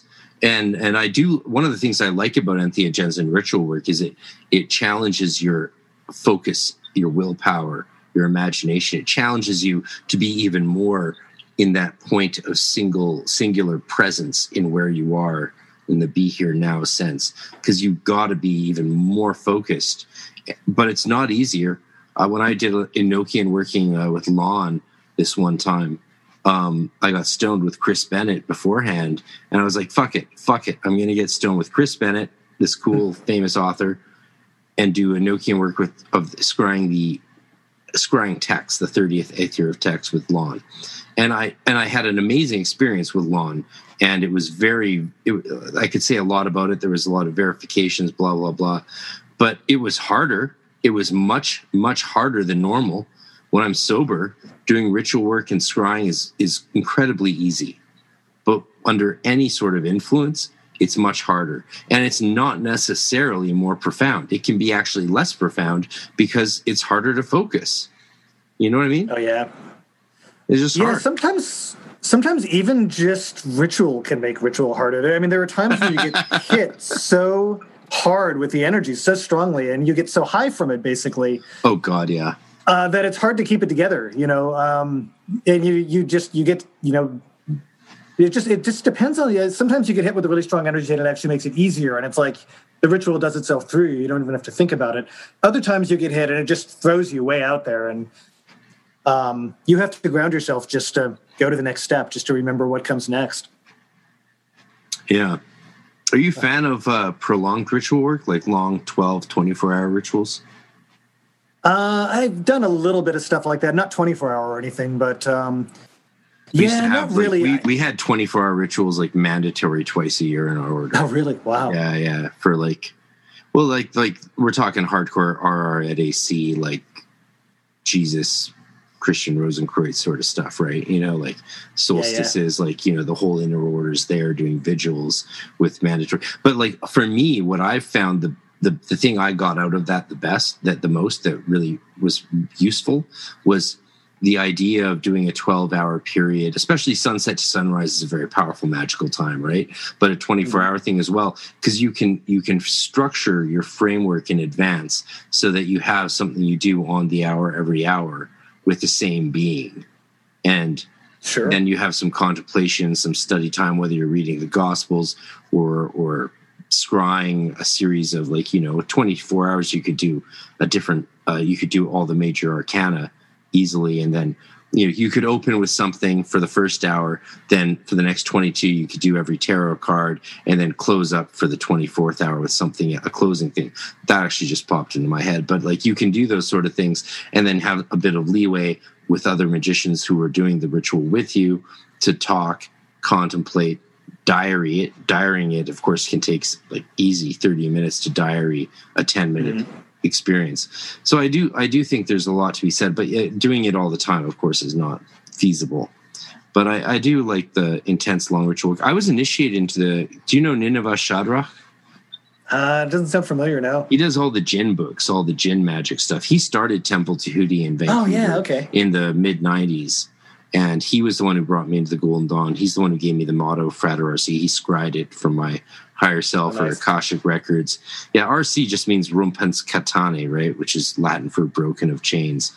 I had no idea there was even a connection to the goddess Isis with breaker of chains at that time, but he he introduced me. He's the one who got me into the order. I was 15 at the time. I was very young. I was it was an exceptional oh, yeah. exceptional situation, but he always promoted arduous ritual work like, you know, hour, two hour long middle pillars, uh, invocations oh, yeah. oh, where See that length of time. That's that's about the sweet spot for me. It is the sweet spot, right? Like I noticed Damien Eccles was mentioning doing like the analysis of the keyword not just once, or the hexagram ritual not just once, but do it like three, four, or five times, and people are like, "Oh my god, now it makes sense." It's like, yeah, yeah, we we don't just do things once. I was I was doing a cl- pathworking class on Sunday, and I went through a diary entry from 1998 with people, and at the end of the diary entry, after doing a pathworking of uh, one of the I think Sadi or Kof, I, I I read out that I said that I did the final release, but then I noted that it said times three. That's interesting, right? It's like, okay, for some reason, and I guarantee you very rarely have I ever repeated a final release. But at that instance, I did a final release, apparently, three times in a row. But that's Oh, so interesting. I did that's that so with, uh, real. That's so real, right? Like that makes sense. And any anyone who really practices this shit knows like, okay, that really tells me something. It tells me that you did a final release and you just felt like you it wasn't didn't work or, or you needed to do Mm-hmm. more and you did it three times. And that's that's that's one of those signs of real ritual work, in my opinion. I found that with um, invocations and spirit evocations and things like that, a lot of the time uh, it can be incredibly beneficial to repeat the invocation numerous times. And it goes through a whole cycle. You know, you get to the point where it feels like you've repeated it too much times and it's just going into words. You know, it's just, it becomes word salad. And then you get past that and it can take you into something uh, beyond, you know, where you were in the initial invocations. It can be a really effective technique. And you know, that's why I studied St. John of the Cross. He talks about that in a Christian way 500 years ago. But if you think about why he's talking about that, you realize it's like theurgical. He talks about doing things to the point where they don't mean anything anymore. And that's the time at which you have to double down, not stop. Right, right. It's cool that this 15th century Spanish mystic would make would notice something like that that's so pertinent to ritual work, isn't it? Yeah, uh, see, John of the Cross and uh, Miguel Molinos is the other one that I've gotten a lot of things like that out of. More on the meditation and end of things. Miguel, Miguel Molinos, he wrote the Spiritual Guide, the very generically titled Spiritual Guide. Um, Okay. He was just another Catholic Catholic mystic um, whose work was very nearly censored by the Catholic Church. Um, I found out about him because he's on uh, the AA Crowley's AA reading list. Um, How do you say the name? Is there is there a debauched way of saying it that I might recognize? oh, I have no idea. It's Spanish. Miguel Molinos. Okay, I'll, I'll Um, check 'em out. Molinos is pretty. Um, yeah, look at the um, I don't know AA. the really long all. reading list. Like, Oh, yeah, oh, yeah. I mean, I, I've lived with AA adepts um, Mm-hmm. and talked with them, but I don't know the system at all. Yeah, I've Oh. adapted a lot of uh, different aspects of the system, kind of for my own work. Usually not specifically thelemic things, but um, yeah, it's just a different organization, different structure. In Let's- fact, I've always compared like the my teacher's temple was a lot more like an AA temple, both because it focused on one-on-one teachings and because um, the, essentially what Crowley did was take the inner order and move it into the outer order and really systematize it, and then add a bunch of yoga and a bunch of thelema. Um, Yeah, but it's it's pretty similar. I've I've I've heard I've heard that there's an opinion these days that AA is the ser- for serious magicians and Golden Dawn is for flake flaky magicians. And when I heard that recently, it was in the last couple of years, I was shocked. I was stunned because I've never actually met an AA adept that knows their shit at all. and I'm going to say somebody in the AA probably said that.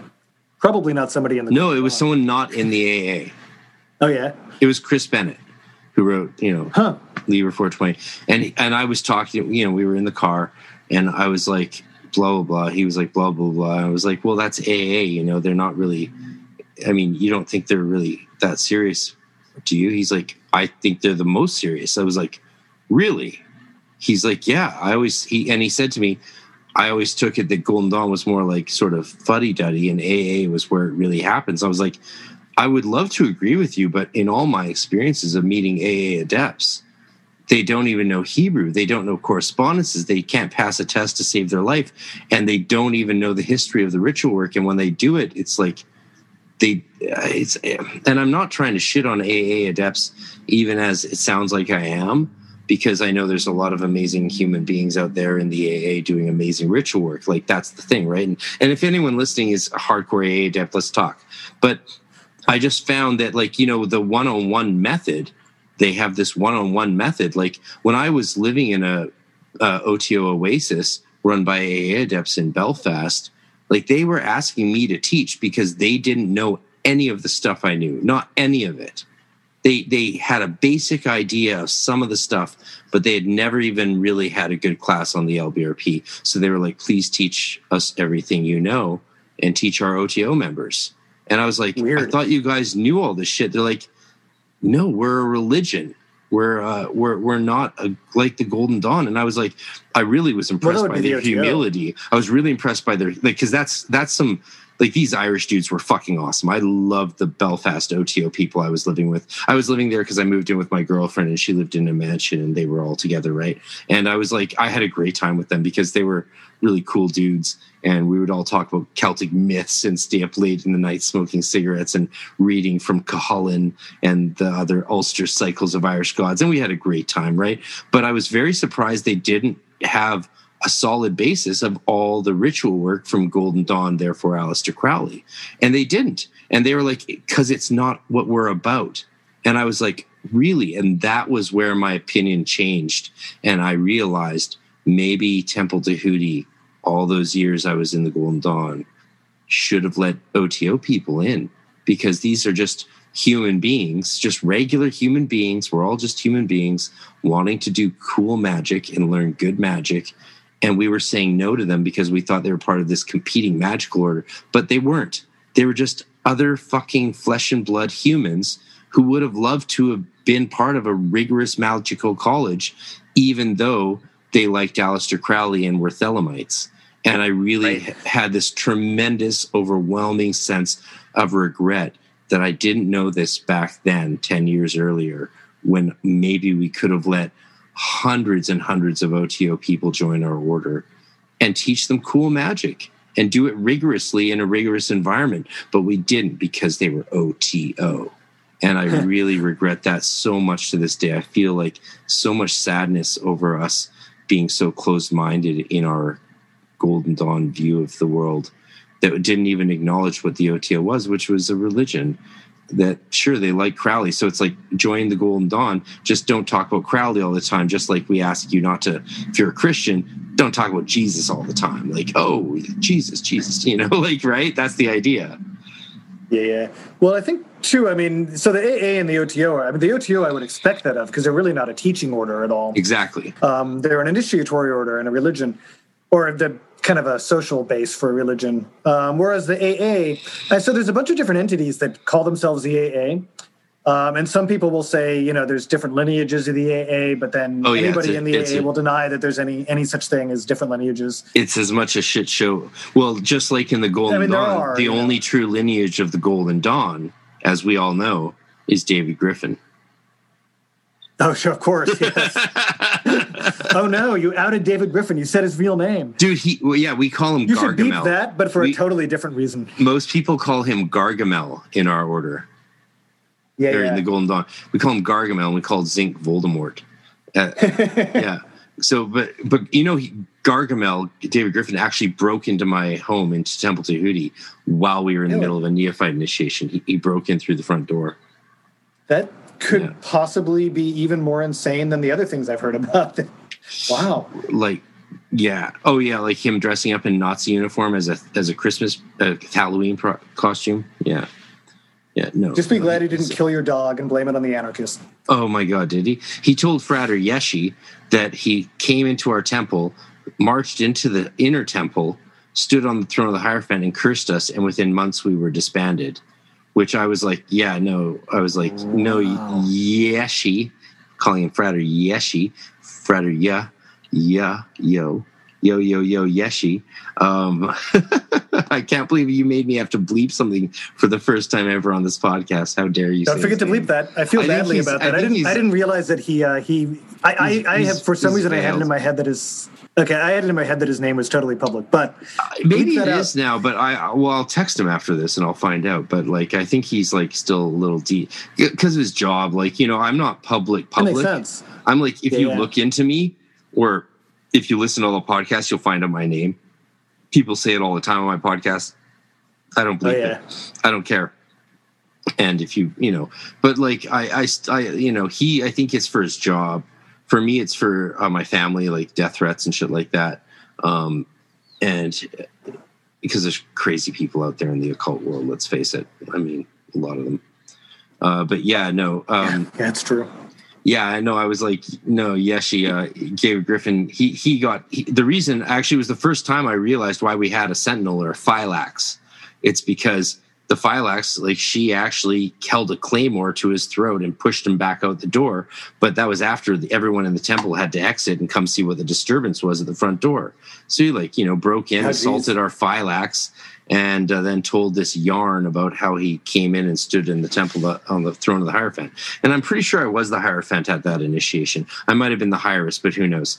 Um, yeah, no, he's he's he's a he's a special case. Um, really, yeah, really doing insane. a lot of damage to the Golden Dawn name. That guy, David Griffin. And what's really sad is oh, how yeah. many people he's roped into his order, um, and who believe his hype. It's really, really sad. Uh, I wish there was something. I think that's one of the reasons too. Why I mean, I think that uh, uh, there has often been a kind of desire with some people to make the this aspect of occultism more public and um, you know make it something that is more kind of part of popular culture. I don't think that would really be very good at all. I kind of enjoy it being very obscure. Uh, I don't think in its its uh, really potent form it could ever really appeal to a lot of people. I think that the only way to make this kind of thing appeal to a lot of people would be to really water it down. Yeah, um, like like I mean, like so many other Kabbalah. things. Uh, yeah, exactly. There's so many. I mean, this is so true of so many kinds of music and literature and art as well. Uh, with the kind of culture that we live in, there are certain things that are just never going to be really popular, and if you try to make it popular, it's it's just not going to go to a good place. Um, like Madonna yeah, with Kabbalah. Be, Right, right. It's just yeah. Sometimes obscurity is is the best form of protection. Um, yeah. And I mean, I, I, don't really think there's any danger of you know Golden Dawn ceremonial magic becoming or Grimoire magic or any of that stuff becoming this huge popular thing that. Um, at, at worst, there might be some really watered down version that becomes popular for a little while and then it'll promptly be forgotten again. I just watched a movie but, uh, the other day and it's opened with a girl doing uh, showing a girl doing part of the LBRP. How interesting. Yeah. And uh, she wasn't vibrating the names though, so it's like, come on, do your research or hire me, hire me, and I'll, I'll fix that. Because I you can go to occult.consulting dot occult dot www dot occult dot consulting and you can get my film work because I I consulted on Supernatural for the last season, and so like oh, yeah. I love doing I think they could use more actual occultists helping them find cool ways to make their cinematic occultism more realistic or more interesting, at least more interesting, like more more layered semiotically, you know. But uh, it was this new movie they have based on H.P. Lovecraft's story, uh, "The Colors from Space," or some yeah, it's really good. Color from Space. It's actually yeah. yeah, it's really good. But it starts with her doing an LBRP, and then a guy shows up and he's like what are you doing? She's like, blah, blah, blah. And he's like, she's like, she, I think she says, I'm doing witchcraft. And he's like, are you doing Wicca or Alexandrian? And she's like, oh, I'm impressed. Neither. I think I've read something but neither. That. Yeah. And I was just like, okay, if you had me as a consultant, just pay me 40 grand and I would have made that scene like so good so good right like a couple i'm sure you're you're right you're imagining right now any uh, any number of things you could have done to make that scene a little bit better yeah but i wouldn't do it i would never want to work on something so blatant as to um uh that's one thing i, I kind of feel like you've clearly never like been paid film money film money is worth it uh, maybe if i could retire and write all the time i might actually change my mind Dude, when someone when someone gives you 20 30 grand for two weeks of work you just say yes It'd have to be. Yeah, you say yes. Come on, man. You say yes. Of course. I'm a stubborn. I'm a stubborn motherfucker. What's your sign, man? You wouldn't believe, like Robert, um, Leo, Aquarius rising. Basically made oh, stubborn. Shit, no, I'm an Aquarius, so no wonder we're getting along, right? Leo mm-hmm. plus Aquarius times two. That's that's that's a that's formula for for magic.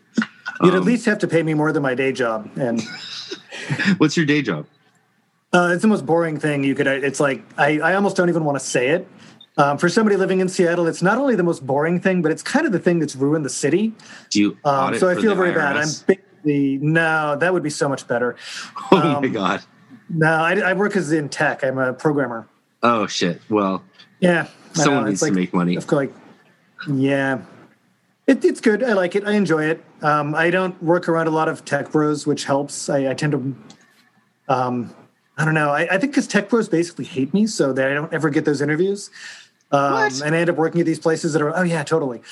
Um, so I work at places that are a little more uh, relaxed and, um, I don't know, less objectionable. But I don't know. I feel like that's the most boring part of my personality that I work as a programmer.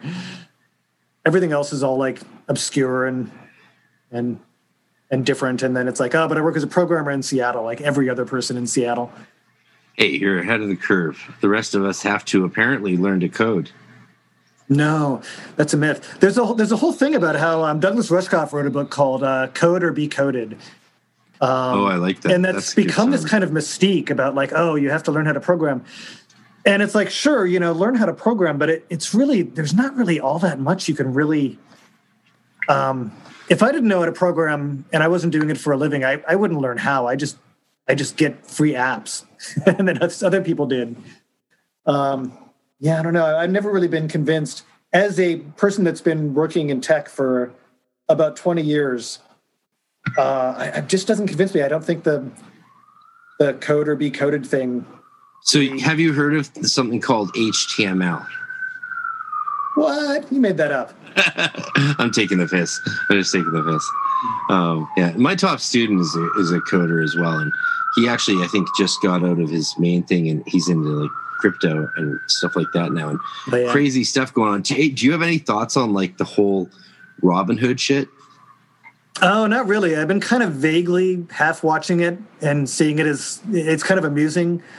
Um, I mean, you know, there's a part of I certainly am always rooting for the underdog no matter what. So I'm just like, yeah, get those billionaires or whatever. But I don't I don't really know enough about it to even be able to comment on it. Okay, um, so you don't like because how crazy is it that a, a, a, app called Robinhood designed to let yeah. the little guy play at play in the big leagues shut down the little guy's ability to trade a stock and make money and only would let them sell. That's crazy. Like, well, I mean, it was certainly not designed to handle what was what what happened, basically. Yeah, uh, and I mean, there are other places where people um, that don't make a lot of money can get into it at the ground floor too. And Robinhood is not the only place. It's not like that that killed the whole thing. Do you have any crypto? No, I don't have any. Okay, so you're a coder with no crypto. Do you? Is that? I, am a I'm a luddite programmer basically. I, I pretty much live in the coal cellar. A luddite um, luddite is a it usually is a term. I know what a luddite um, is. Anti technology, but a luddite, programmer is. is like I kind of barely know how to use my phone. like I'm just not that into technology. It's really so, weird that I'm into programming. So what do you program with? Uh, not my phone. Um, a, a, an actual desktop computer. Do you, do you write code? Oh yeah, yeah, yeah. Mm-hmm. Okay, okay. You're you're a strange creature. You so you, so you know coding language, but you're not super into technology. No, I've just never been into it. Um, the older I get, the kind of the less I get into it. Um, oh, dude, I like you more really... and more, man. That's awesome. yeah, it so is just like a day job. It's, it's pretty much hey, we you need a day job to afford doing magic. Well, the nice thing about it is it's really nice to not have to ever worry about money. So uh, I had talked before about how we do our initiations in, it's in a nice to, temple. That's the quote from this podcast. Well, I mean, I it really is nice money, to not ever have to worry about money. Yeah, it would be nice. But um, for the things that I do that really mean something, um, the money's there. It's there for my day job. Uh, right. So I rent out a Masonic temple um, to do the initiations. I do they charge you? Space in it. They totally do. What? And I charge the people that are getting initiated, but I always lose money on it. What do you charge? Uh, sometimes a lot of money whatever the rental fee is, which changes depending on uh, what's you know, how long it's been, and uh, 250 bucks for the whole day for the for rental the, hall. Oh, that's not bad. It's not too bad, and then the no. closet is not that much either. Um, but it's nice to not have to worry about funding it. Like I don't have to be like, okay, I have to make sure to charge students X amount. Uh, and if I don't, if they can't pay, or if I do the math wrong, I'm underwater. None of that. I don't, I don't worry about any of that. It's like if, if students can't pay, whatever. I make good money at a tech job. I'll cover it, and uh, I'll let them borrow the money. And if they can't pay me back, I won't die. You know, um, I, I can get it. And the same is true of publishing. You know, I don't I don't expect to make money on writing, and I'm really really happy to not have to expect it. Um, I know that in order to support my lifestyle with writing, I would have to sell so much that it, it would just it, like it's not going to happen. Um, so I don't look to writing to make money, um, and it's nice to have some some backup. You know, a day exactly. job that takes care of that. So I, I, don't even have to think about money in terms of, of writing. I can lose money and it doesn't matter. It's that's a good thing. It's a good thing. I had to raise the dues at Temple Tahuti when I was in charge, mm-hmm. and and it caused a revolt, like an actual revolt. Um, oh, yeah. But I was like, look, I, it, we were we were charging nothing. We were like, like a lot of people have heard that I lived at Temple Tahuti, that I lived at a Golden Temple. Was like our temp. We had two temples in it. There was eh, three thousand square feet, accessible twenty four seven, seven days a week, with classes five days a week, initiations once a week, ceremonies once a week, all that stuff. But like a lot of people thought that that meant that I was smooth sailing. It's like no, what it meant was that that the overages of the expenses were were drawing out of my student loans. yeah, you know yeah. that place was kept afloat by my student loans, motherfuckers. like you know, know it's, it's, it's, not like I was backup. That's not going to hurt you. Yeah. so yeah, I'm a big fan of magical groups charging everyone involved enough to stay afloat. Like, come on, people, it makes sense.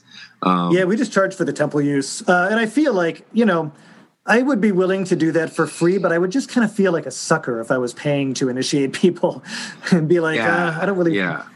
don't even want to be that much of a sucker. I'll be kind yeah. of a sucker. I'm cool with that, but not. There's there's a limit.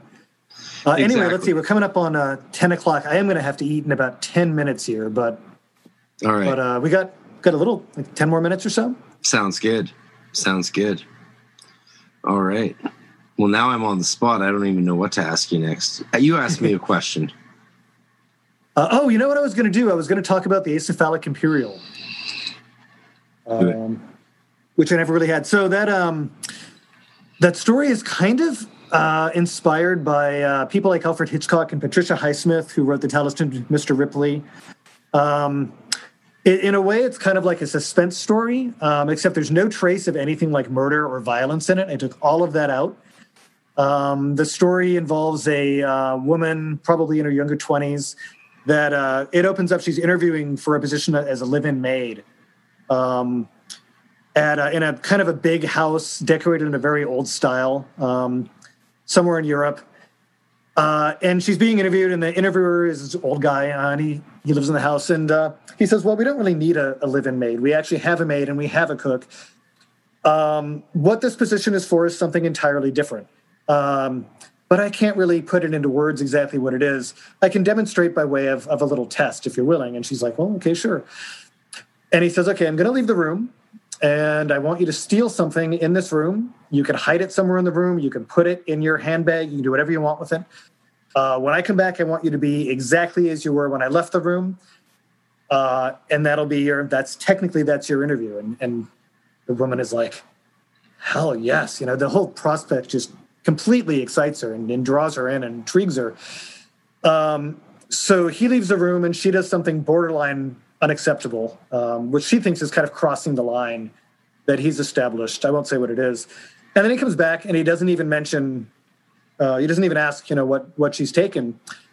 Um, and he says, "Well, do you think this will be a position that you might you might find of interest?" And she's like, "Yes, absolutely, sign me up." And that's kind of the beginning, and it, it just kind of charts uh, what happens when she when she works in the place. Uh, it gets deeper and deeper and deeper and more and more and more occult. It's called the Acephalic Imperial. Uh, acephalic means headless. Uh, in a sense, it refers to the headless one, who is the bornless one. It also refers to the uh, group Aceph. Oh man, I suddenly it's slipping. The acephalic group of of George Bataille, um, who, who was a kind of um, kind of vaguely linked to the surrealist and started this kind of vaguely occult atavistic Dionysian group uh, that used the headless one uh, as their their kind of icon. Um, it's also really uh, involved with the icon of the double-headed eagle, which is of course bicephalic as opposed to acephalic. So it's got all of these themes that um, kind of come into play more and more and more as the story gets deeper and deeper and deeper. Um, the the kind of mystery of of what exactly the guy that uh, hired this person is doing and why why he hired her for this bizarre position gets deeper and deeper and deeper. And anyway, that's that's kind of my my overview. But uh, anyway, I just thought since I was going to um, yeah recommend one book, I should give some kind of description. And, yeah. Well, I think people should read your book, and like you, once I read some of your uh, fiction, I definitely want to do another one of these. Yeah, yeah, definitely. Yeah. Um, yeah. And I really, uh, I really about... can't wait till I can cross the border and drive down there because you're only two hours away. Oh yeah, yeah. Which is nothing. That's nothing. After we're all vaccinated. I, oh my, yeah. Get our genomes changed or our DNA changed. oh, I know. If I can go to a bar and drink with people, I'll get a COVID shot in my eyeball if I have to. really? Yeah, you mentioned. I saw on your Facebook you're like you're going to make an art of having cocktails and talking to people face to face when this is all over. But Yeah, you know, they're I- I saying this is not going to be over. one. Like all the billionaires are saying, "Look, we've got a plan now. We got a new pandemic every five years. This is the new normal." Like they're saying this. They're saying It could be in the short term anyway. They're it's a matter of getting vaccinated. yeah. You know, you know, there's there's those people who are like, "Oh, this virus was released intentionally." Yeah. and then they're like, and then they're like, therefore we shouldn't wear masks. But here's what I think: Hmm. if you think the virus is released intentionally, and that they're releasing new viruses all the time intentionally, wouldn't that make you think you should definitely wear a mask? kind of would think so. Yeah, Because it's even like, yeah, more. yeah, even more. Like it's like, wait, how can you think they're releasing the virus intentionally, and then be like, oh, and it's not real? Like, like, like that would make you know, I don't know. It's nuts, man. I just, I just hope we can cross. I hope I can get back to the states sometime soon. But Yeah, that'll open up soon. It'll happen. if, I mean, who you know, knows? We might have environmental devastation in a couple of years. You know, like. We're aliens. But in the in the short term, I think we'll be okay. Yeah, maybe. Do you have any thoughts on aliens? Let's wrap up with really. aliens. No Aliens, thoughts. yeah. You have no thoughts I on mean- aliens. The only thing I can even think of to say about aliens, um, it was Because the U.S. admitted they have craft made not on this planet. Well, I don't know if they put it exactly that way. They Uh, literally I, said. I have friends that are ha- very much into aliens. Okay, okay, but, uh, okay. What, yeah, and they know me- way more than I do. Tell me, tell me Um, what you think. I don't know what I think. I, I, I don't I don't really have too many thoughts on it. Um, all my thoughts about aliens are tangents. Uh, there's a guy that I know, um, is a friend of a friend, uh, recently passed away, unfortunately. Um, and uh, he had spent kind of much of his lifetime trying to convince people that he was completely insane. And he was very much an artist in that regard. Uh, and he was um, getting assistance. He, he had come down with some kind of disease and he didn't really have any money and he was having mental problems. And, and so he was getting um, social workers coming to his house and everything uh, to, to get him assistance. Uh, of course, he would just completely mess with the social workers as much as he could possibly possibly do, and and uh, he was very clever about it. Um, and one of the things that I remember him saying was, you know, the, the thing you have to remember about me is that I talk to aliens. Uh, and so this woman's like, okay, well, we can give you this kind of medi- medication, and that that will make this kind of voices go away. And he said, well, so if I take the medication and the voices don't go away, does that mean the aliens are real? Uh, and he just kind of kept pushing and pushing and pushing with it. And, and social worker after social worker apparently left his house early, just unable to deal with this guy. Well, yeah, I don't know. I, I sometimes I you know, most of my thoughts about aliens are actually encapsulated by Stanislav Lem, who's a science fiction writer, uh, Czech, I think, Czech or Polish, I don't remember exactly, science fiction writer. Uh, and he wrote a series of books. Uh, Solaris is one of them. Um, wow. And uh, he wrote a series of books that are about uh, contact with aliens, but the theme of the books are that alien life and alien intelligence will be so completely different than human intelligence that we will have absolutely no point of contact with them whatsoever, like no way of understanding them. Uh, and they won't have any way of understanding us. And um, the book Solaris is fantastic. The uh, Tarkovsky um, movie uh, version of the of the book uh, is very good as well, and you you get kind of a sense from that, but it's not not as much as you do from the book. Um, and then, of course, the George Clooney version you could just completely skip. Um, took all the all Yeah, the that was a, that was a weird movie. but um, but I find that I find that compelling, and that corresponds with kind of what I've thought about the possibility of ability of aliens ever since I was a teenager. Um, I mean, who's to say that they would even occupy the same spectrum as we do? I, I think it far more likely that they could be here now, and we just can't even. We just have no point of correspondence. You know, we we have no way of of grasping them, grasping them at all, and or even really being aware of them, uh, just because they're so different than we are. You know, when when you bring in the multi-dimensional approach, it really makes it complicated. Yeah. I think But the idea of like these kind of vaguely humanoid creatures is just a very naive, like, why would they be like that? Of all the different possibilities. Well, but here's the thing, right? There's all these witnesses seeing them like land and get out of ships and talk to school kids and stuff. But how do you know that's literal? I mean, then that could be what our brains do to to make sense of it. Exactly. Yeah. I mean, I talk to spirits, and I don't think that there's some like you know spirit house somewhere where these guys you live gotta, and smoke You got to do DMT, like, man. You got to do DMT. Yeah. Then come down to Seattle, I, and we're going to do a bunch of DMT. And, and I mean, I, I totally believe that spirits are real, but I, I, just don't think they're necessarily real in the way that we see them. I think that we tend to clothe them. Uh, same thing is true of, of deities. I think we tend to uh, give them form because that helps our, our little meat brains, you know, exactly kind of deal right. Because because because the thing that science is still figuring out is perception, and and our interrelationship with perceptual reality. We know it's more right. complicated than we understand it to be, but we don't know how. And that's very problematic, isn't it? Oh, yeah.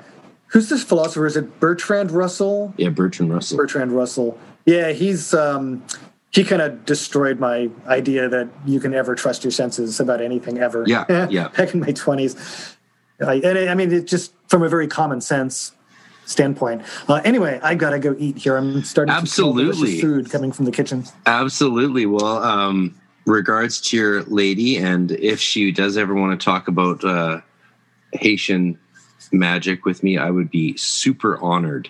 Super honored. But uh, awesome. Yeah. So have a great dinner and uh, thank you, Damian Murphy. Yeah. Thanks for thanks for having me on. Yeah. What a treat. Um, send me some links. Uh, that I can post for people and any bio you want and uh, and all of that. And we'll talk again after I've read some of your work, and hopefully I can make it down to Seattle before long. We can, you know, do a watchtower together and get up some to some shenanigans over cocktails. Yeah, that sounds good. Yeah, I'll send you some links. Hallelujah. Amen. All right. Signing off. Ciao, bro. See ya. Hermetic Science Enterprises is a publishing company based in Scotland, UK, that specializes in Western esoteric printed literature as well as educational videos. With various imprints under its belt, its roster consists of grimoire tradition literature, alchemical works, Golden Dawn tradition books, and the several texts and videos originally belonging to the philosophers of nature. Besides its downloadable videos and standard hardcover edition books, Hermetic Science Enterprises also produces beautiful and precious limited fine edition books that are true pieces of art. For more information to order any of its products, please visit www.hermeticscienceenterprises.co.uk.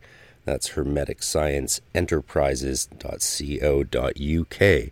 And as a lot of you know, I've uh, talked with the publisher Lenny on the podcast before, including a six hour epic uh, extended version on the Patreon, and uh, seen the fine edition of his new grimoire of Scot's Discovery of Witchcraft, which is only available for purchase up to 50 limited copies uh, till the end of May, I believe. So check it out now, hermeticscienceenterprises.co.uk.